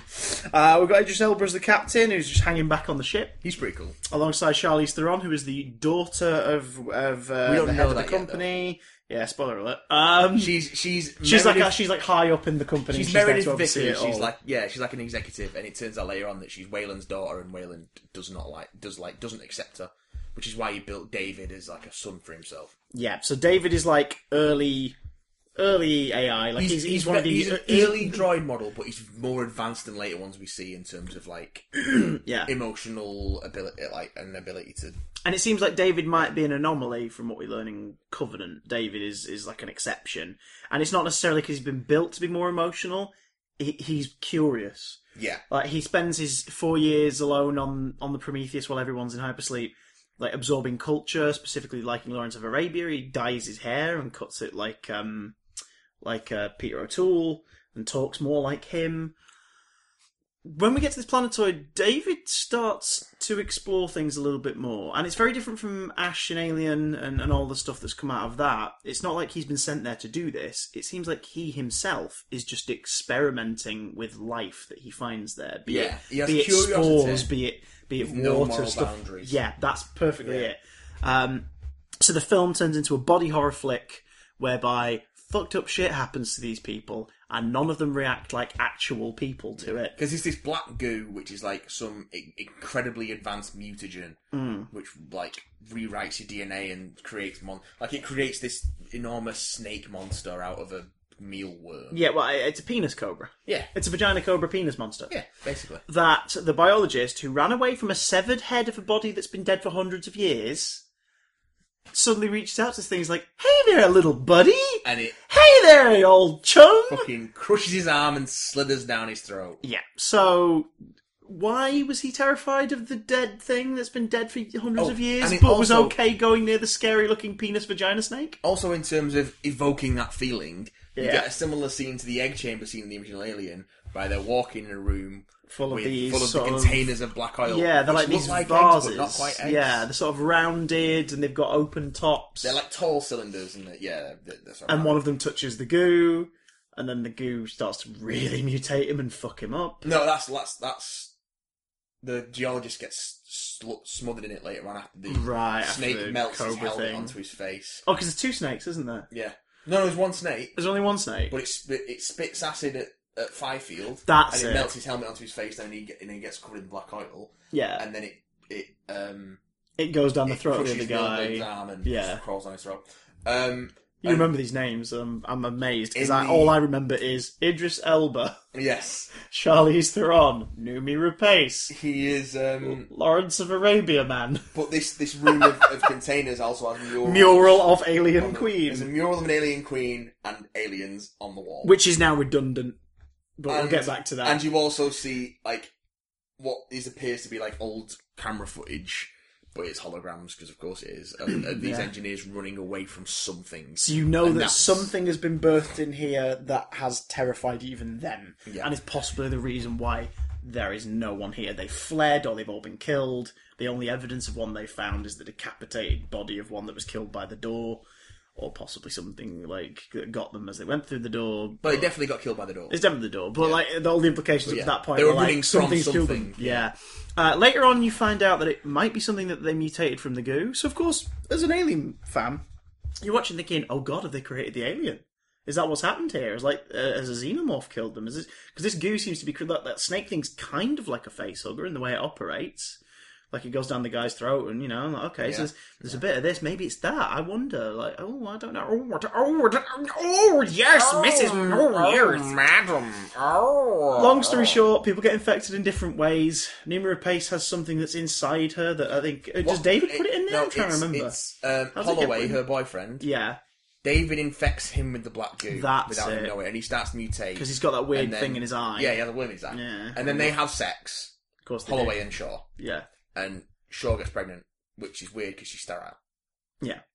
And then Holloway like go starts mutating and go mental, and they kill Holloway. And because there's some deep, meaningful stuff there, if Yeah. I remember correctly. Like one of the questions she wants to ask creators is like, "Why can't I create life?" Yeah, like exactly. it's like, "Oh shit, there is some really deep, cool stuff in here." there's lots of thematic stuff. yeah, Um, and then yeah, so Basically, she- Ridley Scott read the Bible, got drunk, handed some cliff notes to Damon Lindelof, and He said, read- turn that into a script. yeah, Red Chariots of the Gods, and was like, oh, Yeah. yeah, that's great. Um, uh, so, So- yeah, so she is pregnant. She- finds she out she's, goes like, into three the- months pregnant. Oh, oh, so they say then there's a reveal that Wayland is on there, No, th- wrinkly Yeah. old guy Pierce, Wrinkly old guy which Pierce. is not a twist because you're just like, right, and then there's why? the whole uh, and some of the some of the employees know because that's the thing with Prometheus as well. We only really get to know about seven of the crew. Yeah. the rest are generic Wayland grunts. yeah. Um, because you also get the, uh, the because it moment turns of- out they're all involved in this apparent cover up. Now there is no reason for him to be there other than maybe ego. He wants to stare his creator in the face. He's and old, say, and he thi- no, What's he thinks, wrong with him? But they think they could cure He him thinks, or he can, make he him thinks they immortal. can make him immortal, yeah. but of basically. course, you know, maybe you could just stay at home in stasis because that technology exists and wait for something to be brought back that could save you. But whatever, fine, do this if you want. Famalama ding dong. Um, so that's really annoying. On top of that, he's brought like the ridiculously sophisticated Medipod and all those things. which is only programmed for male operations, despite it being in Vickers' private quarters. Yes. Which is the first hint that something's weird, but Yeah. also still makes no sense. so Shaw uses it to perform an emergency C-section on herself. Which you know doesn't know that how thing to that do. males Yeah. do. Well, that's kind of the tension of it. She's like, she has to Yeah. kind of program it on the fly to be like, do this thing, but doesn't quite know how to do it. But Yeah. it does do it. It's freaking horrifying. It's Yeah. probably the best scene in the movie. Yeah, hands down. A, sh- a C se- a machine performs a C section on her and pulls out a writhing tentacled beastie that starts to grow bigger yeah. the longer it is outside. Like when it pulled out of her, it's relatively small, and even there, as she's trapped in there with it, waiting for the thing to open, it's getting bigger. Yeah. So it's like this is freaky, and doesn't that look an awful lot like a boneless face hugger? Yeah. It's just a jelly spider thing. This is really horrible. Big, big squiddy monster. David starts to fuck shit up. Um, th- there is a the engineer strapped to. There was a dominant engineer in the ship. Basically, there is one that's Yeah. still One there. in, one in cryo sleep. It awakes and viciously murders David. Well, it tears David's head off. kills everyone. Wayland. Starts murdering peeps left, right, and center. And it tries to take off. Yeah, in the ship of Yeah. which is there two ships? No, there's one ship. It's just the one ship. Tries to take off. Don't work. No, it does work, Does work? but then they end up bringing it down, Right. Oh Somehow. god. and It collapses, and Charlie's the run runs away from a yeah, circular thing this circular in a ship line. is rolling on the ground, and she runs in a right straight line, and Nuber Pass rolls to the side. Charlie Theron gets crushed, and Nuber Pass doesn't. Yeah. She, the engineer follows her and tries to kill her, and he's like, and, she- and then she like opens the door where the monster's being held. yeah, and so, got to it- pulled out so of she's one. obviously like, "Oh shit, that thing's still in there. Yeah, and I it- will trap this thing in there with it, and, no, they it's will not- it's like- probably kill each other." No, she lets it out. So it Oh, takes that's the it, engineer, yeah. And it's like, and "Argh," at this this giant point, squid at this face point, hugs the it's at this point it is a um, Japanese schoolgirl's ideal substitute teacher, engineer. and yeah, so many tentacles. they're just beating the shit out of each other. Well, and- it just face it. It just well, it, face over, hugs it the engineer. overwhelms him Yeah. and shoots a cock down his throat. Yeah. So it is a face hugger. yeah. Um, she gets in the ship with David, severed head in a bag. and they're like, Which "We're is gonna still set off conscious. for the homeworld. She's like, everyone's died. It's not going to be in vain. We're going to meet our creators. We're going to go to the home world where the ship came from. I want to know what the fuck this is all about. And off they set. And in the post-credit scene or last bit It's like before the last thing credits, they do, we see the dead squid that has obviously served its purpose. The engineer bursts open, and out comes. I think in this, the the notes for the It's production, it's called called, the a Deacon. is it Deacon or or was it Protomorph as well? Was it like a name that was doing the rounds? Protomorph was, was something that was in the original script. Because I know in was then in cut out. Covenant there is something that's referred to as a neomorph. Yeah, But yeah, so this this obviously early or different evolution of what we know as the alien comes out of him, and film ends. And it ends with us all going, What? like, we learned nothing. We learned that maybe these guys created humanity. Yeah, They now hate humanity. for reasons. and that it's not- possible they're making something to wipe species out. So it's like they want to erase their mistakes. But none of this is spelled out. You all kind of have to interpret it from what you see in the movie. yeah, What are they creating? What we now know as the xenomorph to wipe out species, or is that an accident? What were they running from in that footage? Like, there's loads of stuff that's left up. Like, is why is Shaw comfortably taking David's head with her when David is the one who put them all in this peril and most of mostly him by himself? and as we find out in Covenant and in one of the pre-release things, she fixes him. Yeah, She, puts his head fixes- back on his body. Yeah. What? Prometheus is a bag of arse. Um, ma- made hard to attack because so many people defend it because it's a Ridley Scott movie. Ridley Scott only makes good movies when he's working from a good script. Perfectly put. Only makes good movies when he's working from a good script. Which brings us to Alien, Alien, Covenant. Covenant. Now, we won't get into spoilers here. I think we'll save that for next week because 'Cause, yeah, a few 'cause we're people running still quite want to long. see it. We're But- running quite long. Alien Covenant. Um, it's a 2017 motion picture by 20th Century Fox, directed by Ridley Scott. Let's go to So, the uh, chase, Chris. What did you think of Alien Covenant? Alien Covenant is Prometheus 2. It's an extension of Prometheus in as much as it gives little shits about characters, although it's learned from some of its mistakes. Yeah. It does not want to answer any questions. No. Still, it wants to create new theories which will lead to new questions, and it also wanted to be an alien movie for, I assume, crowd pleasing reasons because of the reaction to Prometheus and the overwhelmingly positive reaction to the reveal that Neil Blomkamp was working on an alien sequel to the original series Yeah. that everyone went, "Oh my god, we want to see that." And then Ridley Scott and his team came in and went, "Well, hang on, we're still doing our Prometheus follow-up, so we're going to work on that." But because everyone was excited by that, let's make our film an alien film as well. This isn't an alien movie. It has the hallmarks of a basic alien structure in its third act, A lot of it. but it's n- and, and to be fair, like a lot of it does follow the plot of the first Alien. Yeah. If you look at the basics of like people reminded- arrive, they find a thing, they look through the thing. This It happens. reminded me. It echoes the first Alien in a similar way to how the Force Awakens echoed the first Star Wars, but not very well. Yeah. Like Um, done, done poorly. So a team led by um, James Franco's captain. Well, That's not, a spoiler. It's in the, it's in the prequel like short film thing. not for long. Uh, it's, a, it's a colonization mission. They're taking over 2,000 humans in stasis to a new planet that they have found. It's a f- eight year journey, I believe. yeah, something like that. Um, at, at regular but very far apart intervals, the main crew, who are like roughly a group of about 12 individuals, are woken up to. No, they only get woken up because the shit. Oh, goes oh, wrong. I, th- I thought the implication was like they'd be woken up at like a couple of key stages No, on the no. journey just They- to make sure. they got woken up because it needs to make repairs. Oh, yeah. It's But, an, but it was they- an emergency. But they definitely flew the mission out first, didn't they? Like they went to hypersleep Yeah, after yeah, everyone else did. Um, so like they're you know they're the ones who've run the, run this shit show. They have got two thousand frozen people and like two hundred frozen embryos or something like that Yeah, as well. Um, so they're going to go off and they're going to go to this planetoid that they've done all the research for.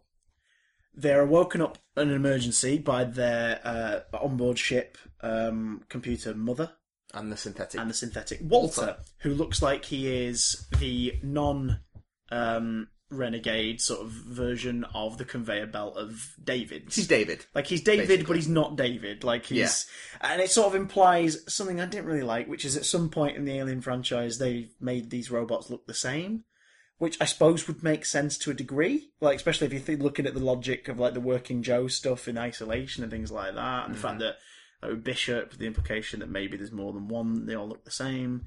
Um, but either way, it's like, okay, so David didn't work. David was like the personal one of Wayland, and it wasn't right. So here's a better version that is less prone to do some horrible stuff and is really perfectly pleasant. And Fassbender is the best thing about this movie in that, yes, he plays two characters And yes, because you see flashbacks to David and Wayland at the beginning of the movie, sort of get a sense of of, The- of, of way why the too story. fucking long Yeah. flashback opening, which should have been cut Yeah. and used in viral marketing. And they should have put the Last Supper viral marketing bit at the start of this film, then had a fucking time jump. That's what they should have done Yeah. with this movie. Because oh my god, that opening scene goes on for fucking ever. But Guy Pearce had to earn his check, you know. Um, Jesus. so that's your connection to Prometheus, boys and girls. like, this is definitely a continuation of that story. Uh, they're woken up on emergency by Walter uh, and Mother, the onboard computer, because something has damaged the exterior of the ship. And while they're out and about, they pick up a distress signal from a world which may or may not have a breathable atmosphere like the planetoid they were going to. And it's about four years earlier than planned. It's apparently a better match. yeah, like it, it, it's. a much it- better match than the planet they had staked out. if the world they were going to was like 90% perfect this is like 95 it's it's it's there so uh, under duress from some of them specifically one crew member our our lead sort of uh, The- if the, the- posters are to be believed uh, Dan, uh, danny she's called isn't she she's daniels Daniels, yeah. um, they head down to this planetoid.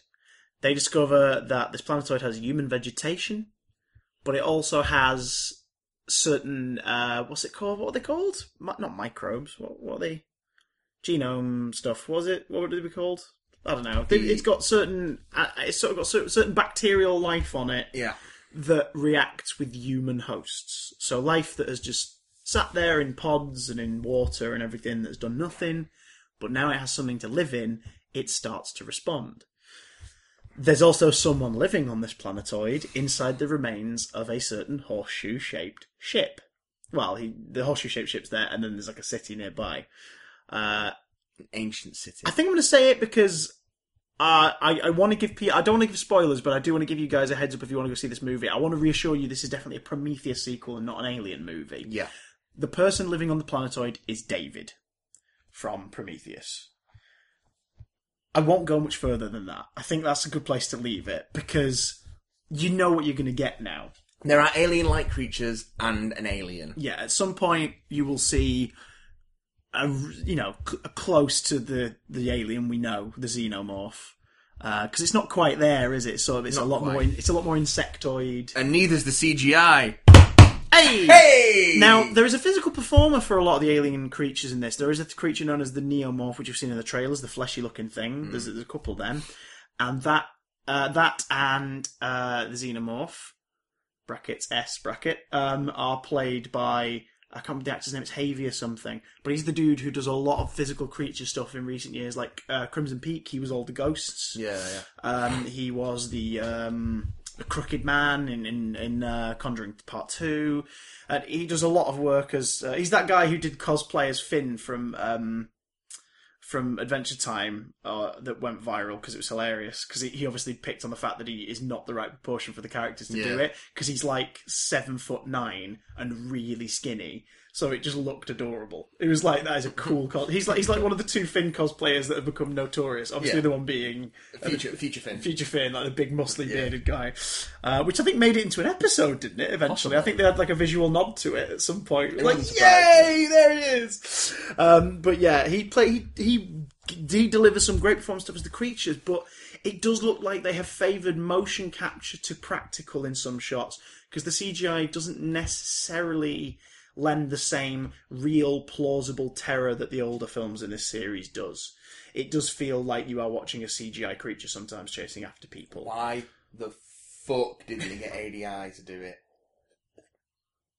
That's a very good question, actually. ADI's relationship ended with these movies with Requiem. Because Ah. when um, a- AVP Requiem, we'll talk about those movies another day, believe me. But uh, yeah, because they didn't do Predators either. Robert Rodriguez got a different company in to do Predators. Well, they've not, they've not got the same history they have with Predator they have with aliens. Oh no, no, but but considering their Predator work on it, because I think the Predator designs and, and animatronics are pretty gorgeous, and the two Alien, the two AVP movies. Yeah, the Predator stuff part, the Predator part of that is definitely the stronger part Yeah. of those movies. But I think I think they've sort of almost been uncoupled from that franchise because AVP was still sort of seen at that point as the same thing. Aliens and Predators are all part of the same in the same boat. So, which is a shame. Um, but then again, based on the 2011 thing, like ADI can be overridden to be mostly visual effects rather than practical nowadays, based on the director. Those Um, puppets were the thing though. Oh, They were beautiful. those practical effects were gorgeous. So I watched all the George Rockall Yeah. Schmidt stuff about it, and it's just like, oh, they looked amazing, and you can tell how annoyed, like Tom Tom Woodruff Jr. and Alec Gillis are about it all, Yeah. because it was them. I think it was still their department who did the visual stuff, and they've had to expand their effects yeah, department yeah. to focus on CGI now.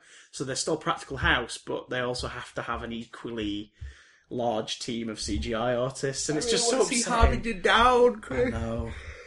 I know. But yes, But yeah, so uh, uh, visually, again, this movie is stunning, but some of the CGI feels slightly out of place now that we have faster moving creatures and beasties compared to Prometheus.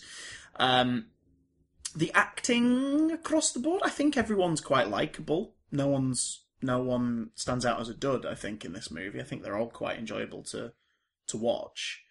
Um, there are a lot of characters that they will kill off in ways that seem like they're meant to be big and shocking, but you don't get to know those characters enough to give a shit. Uh, there is one visual effect shot of an item floating in a well, which they were clearly so proud of they used about eight times in the space of five minutes. Um, and I think, oh god, I think the opening's intriguing. I think the body horror in the second act is good, but the plot sort of falls apart there a bit. And then I think the third act's fine until you realise that it is just an alien movie rushed into 25 minutes yes, and not done particularly well. no. Don't be fooled by the posters saying from the director of The Martian and Alien, because those two movies are a different class from this one. Yeah, the, and it's all to do with the script. Yeah.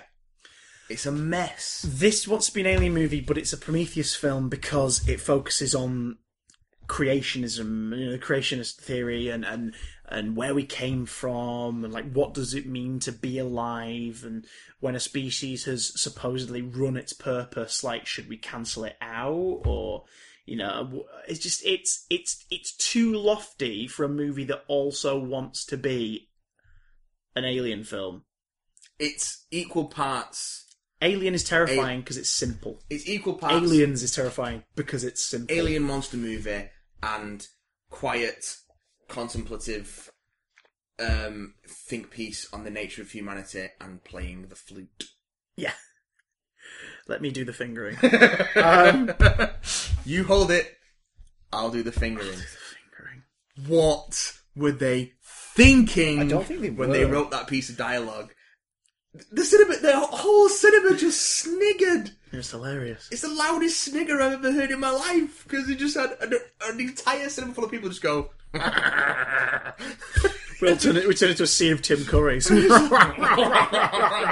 and that's that's a pretty universal reaction to it from what I at that particular Yeah. moment. Like, oh, the memes are on their way, It's my just- friends.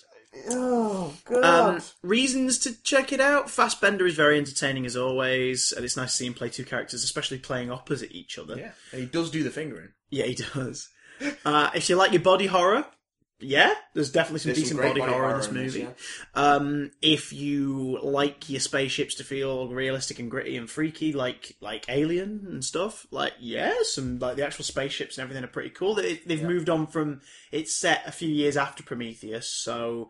Uh, they've moved on technology-wise to the point where this is a bit I more think- commonplace because in Prometheus it was a bit shiny in places. They still. say it went missing ten years ago, but then stuff that happens in the movie indicated it must have been more than ten years ago. Yeah, well, it happened Well- ten years ago, but they've also been in hypersleep for some of that time, so maybe they're just they're Uh. talking about ten years prior to when they set off. or- Uh, I don't know. So there's that.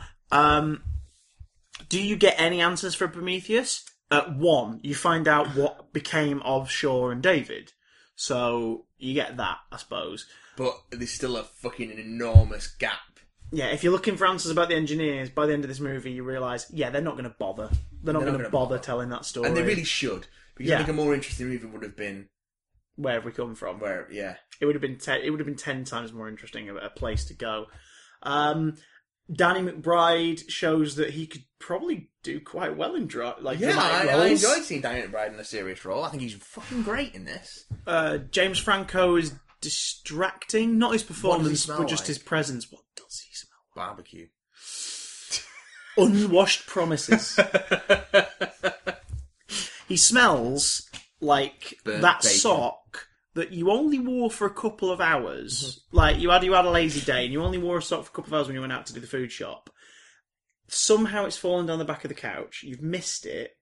It's not particularly stinky, but it accumulates the stink of a f- few weeks worth of time before you find it and you go, "Is this dirty?" And you bring it to your nose because it looks clean.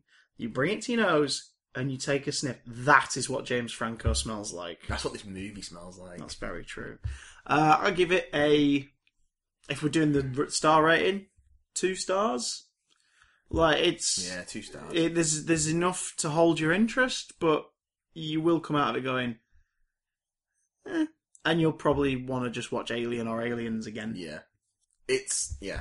it's not the alien sequel you're looking for. No, wait, I tell you where you go. Where would you put it in your Alien ranking off the top of your head? No thought, no thought before this, ladies and gentlemen. Just have a go. Um, So, so it's like discounting AVP. You've got the four Alien flicks, Prometheus, and Alien Covenant. I think it's technically a better movie in terms of craft Mm-hmm. than Resurrection Yes. and Three and Prometheus. So it'd be third. That's a weird thought. Isn't it? But oh, I enjoy Resurrection and Three a lot more.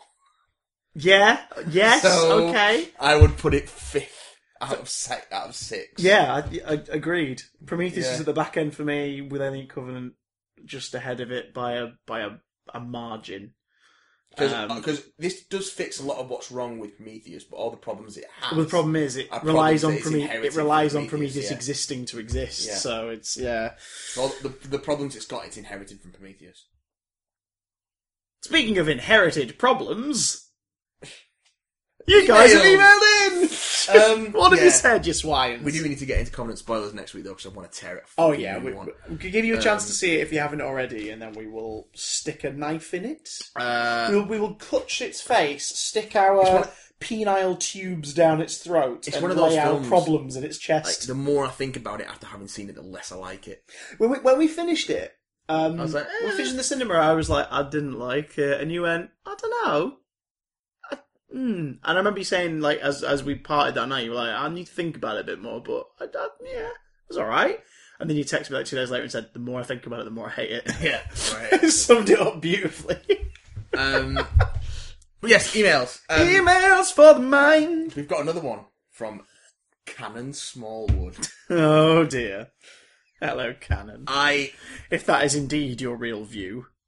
I have written you another song Oh God. to be sung to the tune of Hickory Dickory Dock. Sure. And in true Doctor Who style, I will follow up with a clue as to my real identity. I think I know who it is. Hickory dickory dock. Oh. This week was a pile of cock. The clock struck eight, it wasn't great. Hickory dickory dock. Tick tock, tick tock, wibbly wobbly bill. Oxygen wasn't brill. Ten minutes in, I reach for the gin, wibbly wobbly bill. Tick tock, tick tock, spacey wacy nod. I want this episode bad. It was too grim, where's John Sim? Spacey wacy nod. Tick tock, tick tock, humany womany moth. I turned the episode off. Graham Norton came on and my hatred was gone. Humany womany moth. Hickory dickory squee. Oh, who darling could I be? I'll give you a clue. I like Doctor Who. Hickory dickory squee. Thank you, Karen Smallwood. I don't know if I endorse that view or not. um, yeah, Oxygen, let's get our thoughts out there, because I know y'all want to know. Oxygen. I I didn't mind it. It's no thin ice, and it might be the weakest episode of the series, but it's still better than ninety percent of last series. I, I like the idea. I love the Uh, political edge to it. I- me too, but I didn't like the way the episode was just, we defeated capitalism. Hurrah! Uh, Do you know what I mean? I think even It was- Jamie, Ma- it even was a Jamie bit weird. Mathers has, has turned around and gone. Yeah. Yeah, I think we're going to head drop us off at head office. I think we have a few complaints to make. I think they're going to get to head office, and then head office are going to shoot them Yeah. so that they don't tell anyone. This isn't a victory. that'll be what sparks the revolution. Um, I wanted that as an epilogue. I want the final Yeah. scene of the episode to them to be like, "Well, you've got a complaint," and the person at the desk just takes a gun out, just shoots them both in their head. Then he's like, "Well, that's never going to get out. Okay, keep selling oxygen to people." But I think I think even Jenny Matheson has turned around and said, "Yeah, that might have been a bit heavy-handed." It's too late now, though, isn't it? But Um, But no, I like I like I that it like was the taken idea. I up a little. like the idea of spacesuits walking on their own, performing functions with the corpses of people inside Yeah, them. that's That what- is a that's really a- that That's belongs in a creepy concept. that belongs in either a horror film or a video game. Like it, it, it's, yeah. I mean, I mean, like that's something you think you'd find I think somewhere video else. games probably have done that. Maybe. Oh. Well, Oh, I just like the idea of the suit. Like the suits continuing their duty, but it wasn't duties in this; they were stalking people. But I'd like the idea if you found a spaceship where the suits have continued to work, and the bodies that just happened to be in the suits still. That'd be nice and morbid. I think some of the, the prosthetics were nice of people's decayed faces, and the, the fact that some of them were swollen and bloated. They got new spacesuits finally. Yeah, well, jeez, New Uh, I like- spacesuit props. I like the helmet design, like the sort of the spotted glass kind of look to it, because it was obviously it was glass, but it, it sort of looked plasticky. It looked like the kind of Yeah. thing you'd just pull out of a pocket and woof, there it is, which is what they did. yeah, which was quite nice. Um, so that was cool. Nardole was weirdly my favourite thing about Nadal, it. they Why fucking did a deep retool on his character. Like They this is have. not the same character that was in Russell's River Song. But they sort of imply that as well. They're Yeah. implying that he's been made to be on top of the Doctor's shit. Like I the, think doc- it's, the, doc- Nad- I think the it's Doctor, Nadal's head. the Doctor, either the one that we're following or one somewhere else, because he keeps saying like, "You told me to do this," and he's like, "Oh yeah." It's like I don't think he's been forgetful. I think another Doctor has put him on this. I think. I, Possibly the one in the vault, David Bradley. I think Um, Nadal. I'm Nadal. Uh, I think it's a, s- still a stupid fucking name. I think he's he's become bittered and, and cynical after his beheading Which because I'm he's fine. definitely got an edge to him that wasn't there before. yeah, he's not the character we met, arguably even the first two times. Never mind just the first time. Yeah, yeah. Um, and it's working out. I never thought in a million years I'd say my favorite thing about that episode was Nardole, but it was.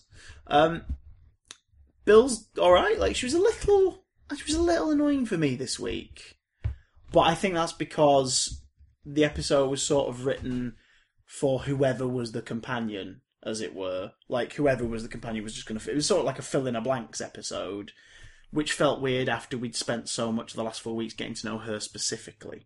Felt a bit weird. yeah. Um, but Paul Mackey was all right. Um, Peter Capaldi's clearly having fun. I don't like the twist, Yeah, the blindness thing is really strange. even if uh, not just because it brings back the freaking Sonic sunglasses. I just don't understand why they did a fake out. There's no point. Yeah, it's it's I don't I don't get it. I don't get it. But I guess if they we'll wanted to do a see where it fake out, do a whole like it comes back and it's like, oh cool, you're gonna repair your vision now. About that, what I lied. I can't fix this, and I'm not. It's not going away. I think I'm blind for good. Like that'd be more of a twist than I'm not blind. I'm still blind. Don't tell her. do you know what I mean? It's just weird. And, and Yeah. again, like, why is that the twist after after two really strong endings, two or three really strong endings in a row of what is in this vault? Like to suddenly make this how this week ended was kind of stupid. It's just like, oh, all right, uh, but it's part of a loose trilogy, apparently. goes. So I guess that'll be a running theme for the next couple of episodes. Yeah, Maybe he'll end up getting it back. Who knows? yeah. I didn't love it. Maybe he'll just regenerate. I didn't love it, but I- there was enough in there for me to go, all right. Yeah, it was all right. I think the best way to describe this series so far is it's very much like series seven, in that there's some good stuff in there, Solid, yeah. but it's not. It's still not like great. It's just yeah, I'm having fun this year. Yeah. Um, I'm certainly having more fun than I did last year. I actually watched the whole season. well, actually, last year we had a lot of fun because we didn't, have, didn't bloody have oh, any. that season, I should say. Fucking hell. Oh, mince. Luke, Look! the ginger fan. Apparently. Um. hey, big damn gang! I'm back to take over your podcast with my absolutely bonkers questions. Once again, I have answered each and every one myself. Fair enough. I am interviewing Matt Lucas for my own podcast. Nice. Really nicely Bottle- done. The Bottle O podcast, available on YouTube and SoundCloud. Plug, plug, plug, plug, plug, plug, plug, plug, plug. Is it Matt Lucas or is it the severed head of Matt Lucas Mm, attached to a new body? it's not all. I was wondering whether you have any appropriate questions. Is it Oh, Dan Sherritt with ping pong ball eyes? Maybe. Um, I I was wondering whether you have don't any know. appropriate questions for me to ask him, as my and many of my listeners are in our early teens. Okay. Uh, appropriate questions to ask him. Um. Hmm. Why? Just why? Why? Uh, no, I think I think if, if it's rela- if you're talking specifically related to Doctor Who, for example, my question would probably be: Did he did he choose to approach Nardole slightly differently for this series, or was it sort of a mixture of of the the writers wanting to do something different with the character, Yeah. and, and like the fact the character was going to be around for a lot more than one story because he obviously Nardole was very much a comedy character in his original original appearance, like he was meant to just be sort of a comic relief oddball. And now There he's- was no relief in any of that comedy. Oh, but like, Like, it's It was a it was a comic like it was a comic imposition. but what I mean Like, it was holding you hostage When- with its scare quotes comedy. what I mean is the character was written as comedian guest stars in the Christmas special silly role daft lines thing. Oh, but in the series, but in the series so far, he's been one of the things that I've actually enjoyed. He's been playing it relatively straight, actually. So, so was, I, what I want to know is Nardole's character shift. Was it his choice, or was it a conscious choice of the writers? And he was as surprised as we were to see it being different. Uh, outside of that, my other question is: If I pay you a hundred quid, will you come to my next birthday party dressed as Georgie Dawes and just play the drums all night and give people points? Yeah. We love you, baked potato. My question is can we have another series of shooting stars with George Dawes, please? That would be great. That's No my- offense to Angelos Epithemu, but there's just something about a man in, in a giant baby I onesie. just, I just love George Dawes. playing the drums. What other scores George Dawes? Um uh, s- second question. Question the second. Spoil all of Torchwood as quick as you can. Um, some characters you care about take part in stories that aren't always worth your time, and a bunch of them die. Uh, d- just watch Countryside and Children of Earth if you can't be bothered watching all of it. There you go. All right, um, I'm gonna go for it. Um, uh, Gwen stumbles across Torchwood, d- replaces a dead one. Dead one comes back. Death itself comes back. Kill the dead one. Kill death. He, he hand- um, Giant rock vagina. Owen dies, comes back. Jack's brother is a thing. Everyone dies, apart from Yanto. Then there's thing. Then aliens want children. Government sells children to aliens. Yanto dies.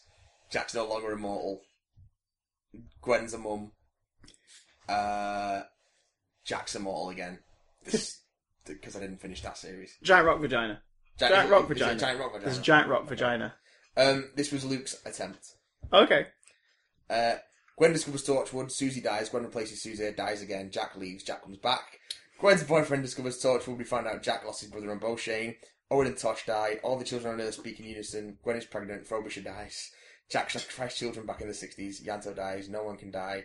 Jack is mortal. Some weird thing in the Earth caused it. Esther dies. Cool, that was longer than I expected. Some weird thing in the earth is the giant rock vagina. Down, Robbie, down. Awesome. Uh, awesome. I would recommend. I would recommend if you've never seen it. I would recommend watching Torchwood, um, because there is stuff in there to enjoy.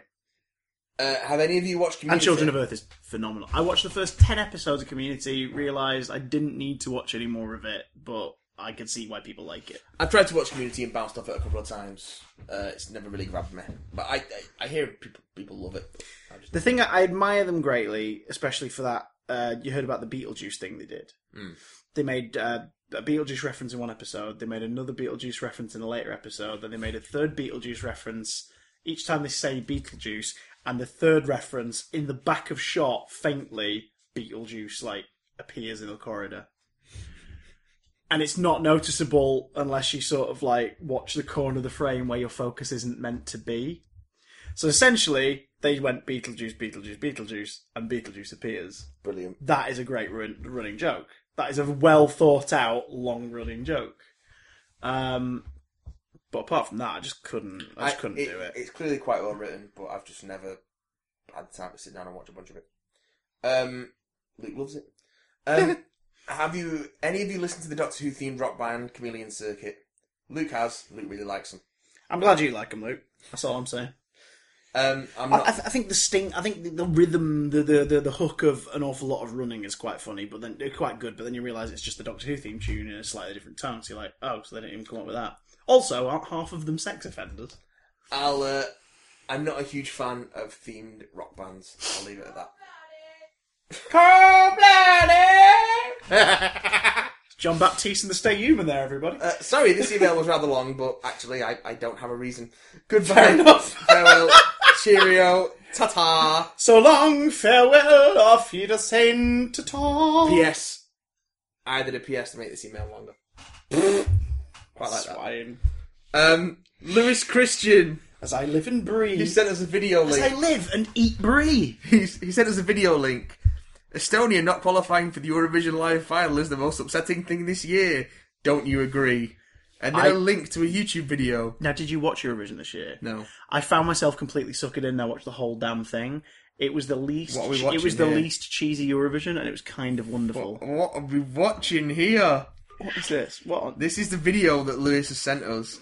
It's Quit Tomb and Laura, Verona, 80s version. Eurovision Estonia 2017. So this didn't make it in. Apparently not. What? What on earth? I don't know what this is! What? But is this something that Lewis has sent us?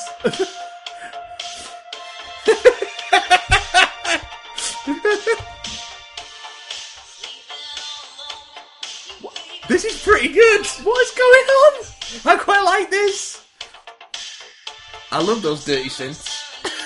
you can't call them that.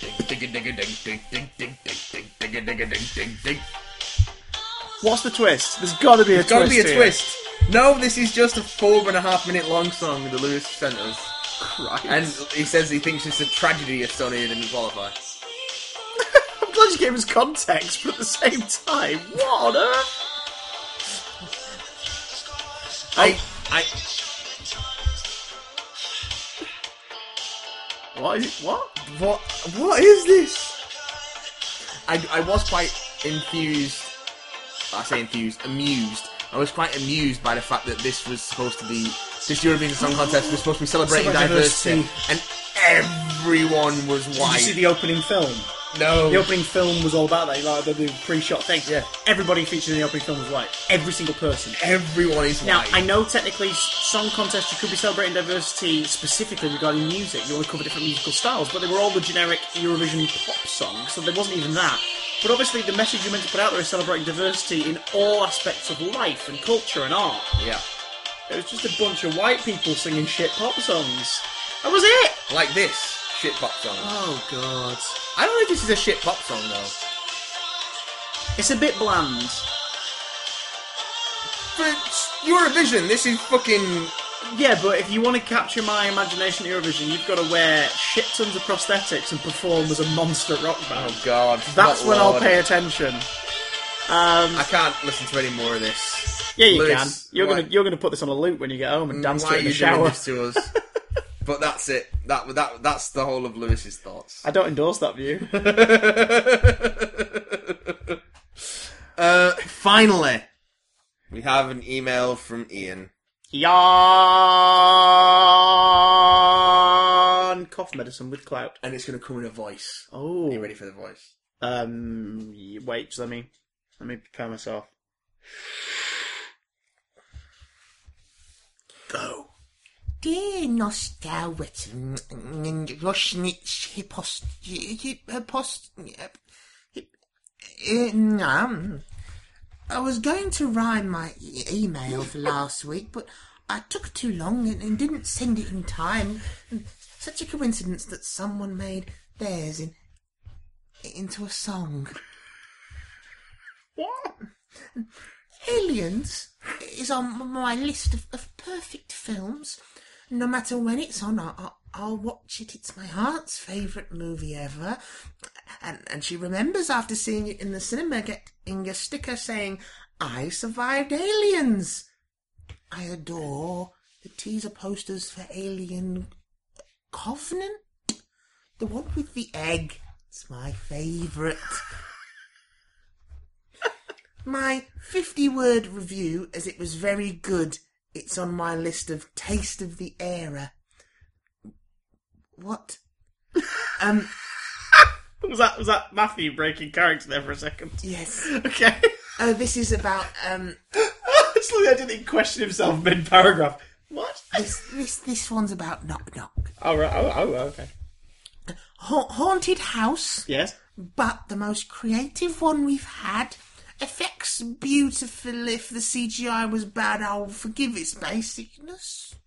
Wish people had, had been had been taken into the into the wood instead of eaten. Um, Suchet excellent. Wish we had more of him. A- And and and DWM spoiled what the lies looked like. Eight out of ten. My review of Oxygen.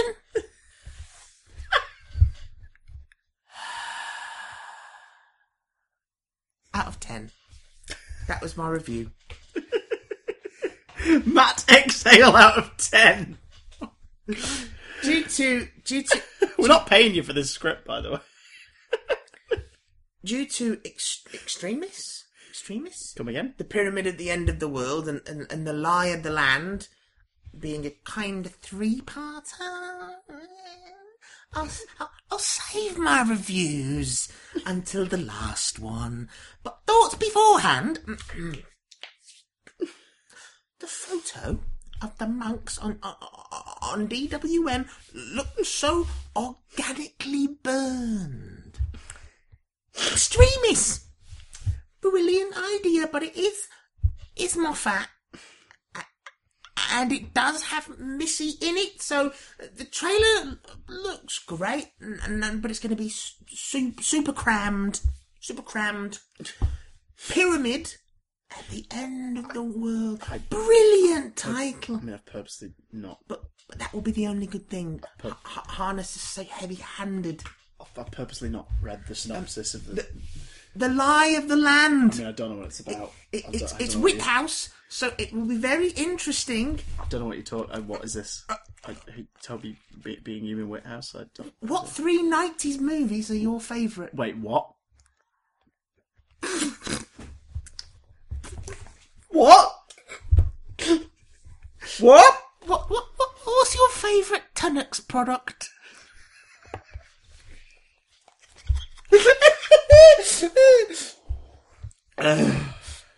Jurassic Park triple bill with Jurassic Park and Jurassic Park. there we go. Um, uh, favorite nineties movies. Uh, oh, I don't know because there was a lot of movies that came out in the nineties. That's a really big question. Jurassic Park, Jurassic Park, and Jurassic Park. Jurassic Park, Jurassic Park. Jurassic Park, and Goldeneye. no, Goldeneye's not that good. They're Um, invincible. uh, the the Mummy, yeah, the Mummy's a good one, yeah. That is, that is a And- good film. and Jurassic Park.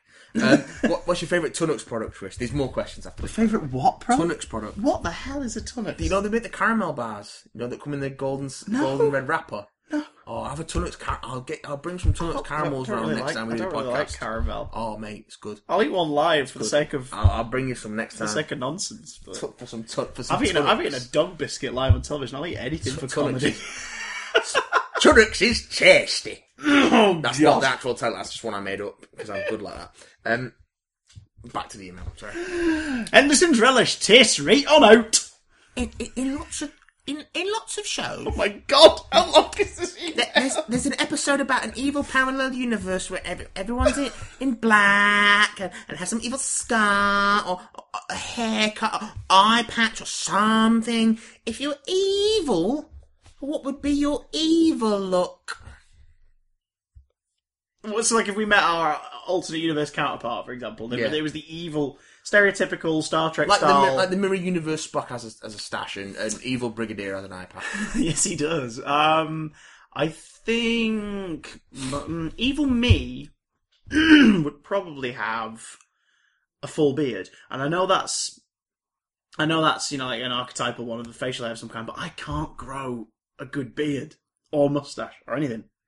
So I think evil me would at least have that o- one up on me. You, you would ha- you would have like a full. I think you'd have a full Fu Manchu style mustache. I would have And he'd, sexy. he'd collect his separate beards and keep them in jars just to mock me. Be like, look, I grew that one last week. I would have sexy Kai high boots and nothing else. If if you Evil! if you Shouldn't be. if, if you didn't do this podcast with each other, who who would you have done it with? I wouldn't have done it with anyone else. The big damn cast is us two. It's a stupid answer. Yes, that is that is a silly question. Failing that, Matt's evil universe counterpart in Thigh High Boots and nothing else. Um, I might start doing some. Other, I've got some other ideas for, for, for solo projects, but they wouldn't be in the same sort of genre as Big Damn Cast. Yeah. Um, so This is its own thing. this is its baby. own thing. Baby cakes, brr. Um, I mean, in terms of like us doing other stuff, I'm sure like we'll dip into other things and try other stuff as well. But like, big damn cast, it's us. Big Damn as a concept was something we've been wanting to do for a long time. So yeah, Now a Oh, crossover, that's not a bad idea. that's not a bad idea. Mm. A crossover, bu- a crossover podcast. And, uh, Mm. uh, Hitler's gonna tear you apart like warm bread. Sorry, get out, Eddie Izzard. Leave what have I us- told you about coming into the podcast? I'm covered in bees. Um, finally, uh, My m- my theory about about what's in the vault. I- I've I- I've got a theory. It, it's a demon, a dancing demon. Not written No, that. That's not that's not right. There. Oh god, you actually wrote that. Can I just say, You wrote it, that. it, it gives me great joy to make Chris weep like a baby, laughing so much. Not laughing. Here- here's, here's my here's my here's my picture of what I think you both get up to after the podcast. Oh good lord, what does that say? It just says censored. This is censored. Ian, That's true. We do censor things. we after do the censor podcast. things. Censorship, Do you want me to cover his chin? It looks like balls. but no censorship today. No, sir. No, sir. We're diving into our big bag of 1001. of, of 10,000 PlayStation 2 cheats, even though it's not actually 10,000 PlayStation 2 cheats. It's 10,000 PlayStation 2 and PlayStation cheats because there's some PlayStation 1 stuff in here. Maybe they consulted 10,000 PlayStation 2s What- and asked them what their favourite cheats were. What's, what's been our most requested cheat today? Game for cheats, Christopher. I, I don't, What? don't- I p- don't. p- give me a letter. Um, give me a letter. Uh, a- aliens versus Predator Extinction. I don't. Is that in here? Uh, probably not. I Let's imagine. have a It's look. a PS2 game. It is a PS2 game. It depends how it, it wasn't very early it was. good either. It's where I No. learned about the different classes of alien, though. which is all non non canon now. Yeah. Uh, are we? Uh, no, no, that's PS1. That's why I Alien can't Trilogy. find it. Alien Trilogy. No, I don't want to do Alien Trilogy. I don't Oh, wanna do Alien Resurrection. Yeah, mm, maybe. I was just checking. There's no Predator um, Concrete Jungle. oh, there is Alien vs Predator Extinction. What the shit? Yeah. I wish I'd have known that one. I actually had yeah. the damn thing. Okay. Okay. Hang Read on, it. there's a lot. I mean, there's. Oh, oh my god, there are so many. Here, here it is. There are so many. Here it is. It's the cheat corner once again. This week, Alien vs. Predator Extinction for the PlayStation 2 computer entertainment system. Is that what it was called? No. Um, code. Yes. That's all it says, just says code. All right. Pause the game and input this code. You ready? Yeah.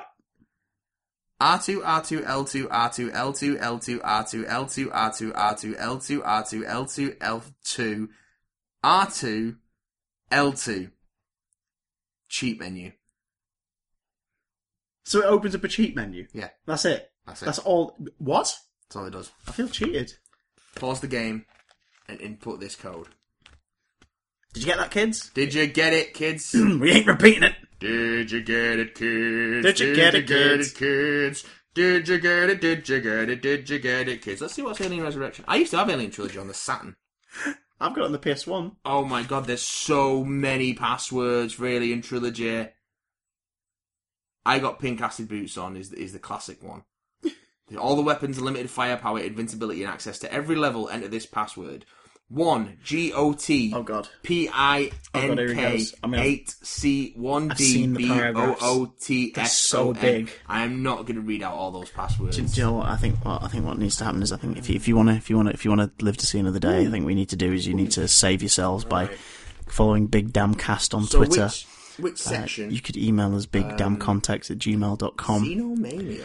I see. Uh, you could also join us for a cheeky Oh, bit of these fun are over on long passwords, YouTube. this The uh, is- the Big Damn channel is where we post videos, regular content. Um, latest episode of Big Damn Love uh, was an alien episode from Matt, which is worth giving a watch. So uh, do check that one out. And this weekend we've got a special little treat from me. Uh, first uh, theme park ride to be featured in Big Damn Love. So Jesus. hope you enjoy that. Um, you could also, of course, if if you're not listening to us on iTunes, listen to us on YouTube. Uh, we're on both. so the Alien So Resurrection we'll speak to you next week. cheat menu. You go to options screen. You press circle. Left, Um, I love you right, all very circle, dearly. Up R two. A new cheat menu option will appear. If you find this, please tell my wife and children that I love them The too. starting level and turn on infinite Oh, ammo, God. infinite health, no Oh chest burst, God! Oh, and no drown. Ah!